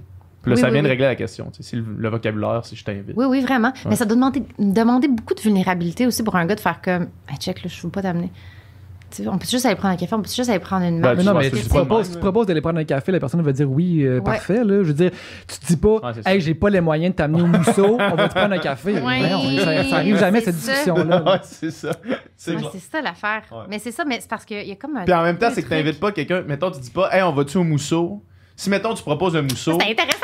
Oui! tu- il y a comme un peu dans le non-dit que tu le payes, là, Ben tu sais. oui. Ah, Tu oui, oui, oui. Hey, on va-tu au mousseau? Puis là, là, c'est genre, ben là. euh, Ben quoi, c'est 300 pièces toi, 300 pièces Ouais, moi. c'est ça, t'arrives pas. ouais, c'est Oui, ça, oui, exact. oui. Fait que tu sais, il y a comme, il y a ça aussi. Puis si Mais tu veux c'est juste que prendre un on va-tu au café- Saint-Hubert, tu sais? C'est rendu. ra- si si c'est ouais, c'est ça. Si c'est d'aller prendre un café, ben Ouais. là, rendu là, la facture est 8 piastres Ouais, tu peux le pour payer, deux cafés. Genre, le premier qui sort sa carte le paye, puis on, s'en Ouais. fout, Ouais. là, genre rendu là, tu sais. Fait que Ouais. Non, non, mais c'est ça sûr reste que un débat qu'en bout de ligne, oui, oui. euh, c'est- Oui, oui, oui, Puis, parce qu'en même temps, tu veux pas une fille qui veut juste aller au mousseau. Non, ben Mais non, mais c'est ça. Ben. Puis qui s'attend à ce que- que tu payes tout le temps tout. Moi, je veux pas quelqu'un Oui, qui s'attend à ça. ce que je paye tout le temps tout pour Exactement. elle. Parce que, tu sais, Ah on a une construction sociale, des fois, d'une femme, ça doit être ça, puis d'un homme, ça doit être ça. Mais, tu sais, il y a un truc aussi qu'il faut pas penser que l'homme est là pour être pourvoyeur, puis toi, tu te positionnes comme une espèce de truc. C'est ça, c'est ça qui me gossait un peu l'autre fois dans un podcast avec les. Je, no- je nommerai pas personne. Mhm. Mais l'espèce de. Ça s'appelle du sexisme bienveillant, là. Tu sais, en faisant Ah, mais moi, j'aime ça que mon chum, il fasse ci, puis il Mhm. fasse ça, puis qu'il me traite comme une petite princesse, puis une petite poupée. Mhm. Ça, ça, ça, ça a l'air cute, ça a l'air beau, puis ça a l'air protecteur, mais ça crée automatiquement une relation inégale. Et mettons que t'aimes ça, pour tu- vrai. Mais c'est parce qu'il y a une différence entre prendre soin, puis prendre soin de l'autre, puis comme, comme ton égal, puis faire en sorte qu'elle se sente euh, confortable et en sécurité avec toi, puis la garder comme un enfant qu'il faut protéger, puis Mhm. épargner, puis chouchouter. Parce que euh, faut, si tu veux avoir une relation saine. C'est, beau. il y a comme un chapitre complet là-dessus dans le livre de Liz Plank, là, pour l'amour des hommes. Là. Puis elle fait comme. C'est, prouvé que c'est des relations qui finissent mal. Parce qu'il y a comme il y a quelque chose d'inégal parce que Mhm. si tu traites ta blonde, je vais faire, je vais le mettre très en très gros là, mais comme comme c'était une petite fille qui avait besoin d'être protégée, comme si c'était déjà une victime, elle va avoir de la difficulté à s'épanouir puis à, à- à s'affirmer quand toi tu vas faire quelque chose qui sera Par pas contre, moi, correct. par contre, moi, j'ai daté des filles qui s'attendaient à ce que je les traite comme ça. Mais c'est Moi- pas bon. Puis moi, je les traiterais pas comme ça parce que Ouais. j'ai pas envie qu'une relation, ça soit ça la dynamique. Puis ça a pas fonctionné à cause de Mhm. ça. Oui, oui, je comprends. c'est- Mais c'est- c'est- c'est à elle à faire son chemin en faisant Exact. je cherche un père ou je cherche un chum? Est-ce que je cherche quelqu'un qui va me dominer? Puis, tu sais, je vais, je vais me poser moins de questions dans la vie, puis je vais juste faire tout ce que mon chum veut que je sois, Mhm. ou je veux m'affirmer en tant que femme. Puis, tu sais, mais ça demande beaucoup de courage, s'affirmer en tant que femme Mhm. dans la vie, puis faire comme. Il y a des choses que je veux choisir, des choses que je veux, je veux pas m'imposer. Parce que ça peut être facile aussi faire comme, oh, je vais juste comme me laisser guider dans la vie de l'autre. Puis quand ça finit, t'es détruit. ça, ça. Tu- Mettons que tu te questionnes, tu fais Chris, moi j'aime ça, cette relation. Est-ce qu'on dit, ben c'est la Ben, société non, mais il y a plein de monde ben, qui ont des c'est- relations comme ça, puis qui se trouvent. là. Il y a Ouais. plein de femmes qui cherchent leur père, puis qui, qui trouvent des relations be- très enveloppantes, euh, où ils sont. euh, mais c'est parce que quand ça finit, là, non seulement tu es dans un chagrin d'amour, mais tu es. Comme un athlète, tu es dans une quête identitaire. Je suis Mhm. qui sans ce- cet homme-là? Je suis qui euh, économiquement? Je suis qui sur le marché du travail? Admettons là, que tu lâches tout, puis que tu es dans une vie de, de, de, de, femme qui se fait vivre, puis qui, qui, qui, qui est soumise à son mari, mais qui dit Je suis bien là-dedans. Tu peux être bien là-dedans, mais qu'est-ce qui arrive si ça finit du jour au lendemain? Mhm. T'es qui, toi, sans cette personne-là? Ouais. faut- Faut quand même.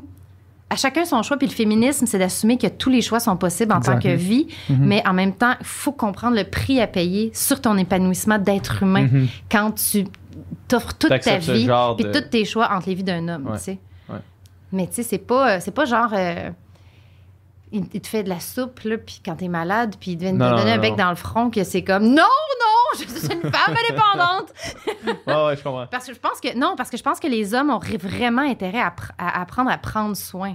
Ça, c'est un autre sujet, là, vous me réinviterez, mais ça, c'est comme un truc qui a complètement changé ma vie, puis ma vision du féminisme, quand je me suis dit, OK, le féminisme, c'est pas juste les femmes qui deviennent des hommes, mais c'est aussi les hommes qui, qui, qui apprennent des... des, euh, ça s'appelle l'héritage féminin, là, des émotions féminines. Ouais. Puis c'est pas... L'émotion, l'émotion féminine, c'est pas, mon Dieu, pleurer en regardant des films, mais c'est prendre soin, prendre soin des enfants, être capable de, de, de- de transposer ses besoins puis de prendre soin de ceux qu'on aime, d'être à l'écoute, de Mhm. faire passer les autres avant soi. Puis pas pour se sacrifier, mais pour, parce que, pour son propre bonheur. En bout de ligne, euh, c'est de trouver. C'est juste de trouver la manière de vivre qui Ouais. nous convient, dans laquelle on est heureux. Ah, oui. Puis C'est différent pour chacun. Connais-toi toi-même. c'est dur de dire, tu sais, euh, ah, ben les gens qui font ça, ça n'a pas de bon. Ça. Oui, oui, que oui, des fois, oui, je sais, je sais qu'il y a fois, comme ce qui nous à chacun pas, son chemin, Kim. Des fois, ce qui nous convient à nous, puis ce qui nous, vient, ce qui nous convient pas, c'est différent pour un autre. Ouais. Oui, de, oui, oui. de notre, notre point de vue, ça nous paraît comme quelque chose d'im- d'impossible, de complètement farfelu, mais pour d'autres, ça peut marcher. Ouais, oui, c'est oui, ça. oui. Fait que c'est ça le- la difficulté, mais je comprends aussi que des fois, il y a des pièges dans lesquels les gens tombent. Oui, puis que- puis que, puis que, tu bon. fais comme. Oui, oui, c'est ça. Mais il va falloir qu'on se reprenne. On va se- on va discussion se de- reprendre. Les prochains sûr. sujets. Merci Invitez-moi beaucoup. pendant OD, on va comme analyser les nouveaux personnages. On verra. non, on ben, ah, non, on ça veut dire qu'il faut l'écouter. Ouais, c'est ça. Peut-être on qu'on l'écoute. l'écoutera même pas. Ouais, c'est ça. Hey, merci, Merci, beaucoup. Kim, Ça me fait plaisir. Merci d'avoir écouté ce podcast jusqu'à la fin. J'espère que vous avez apprécié la conversation. Ça prouve que vous êtes de réels fans de conversation et du Sans Fil Podcast et on vous remercie vraiment euh, beaucoup. Si vous voulez avoir plus de contenu, plus de conversation, c'est sur Patreon que ça se passe. Yes, sur Patreon, non seulement on met tous les podcasts en ligne au moment où est-ce qu'on les tourne, donc on a beaucoup de semaines d'avance sur le Patreon, mais on fait aussi des encore moins de filtres qui sont exclusifs aux membres Patreon où est-ce qu'on parle, Dom, Nicole et moi, euh, de la conversation qu'on vient d'avoir, où est-ce qu'on va un petit peu plus en profondeur dans certains sujets qu'on voulait aborder ou qu'on a abordé pendant le podcast. Donc, euh, allez sur notre page Patreon, les- le lien vers ça va être dans la description du podcast. Fait que merci encore une fois de nous avoir écoutés jusqu'à la fin.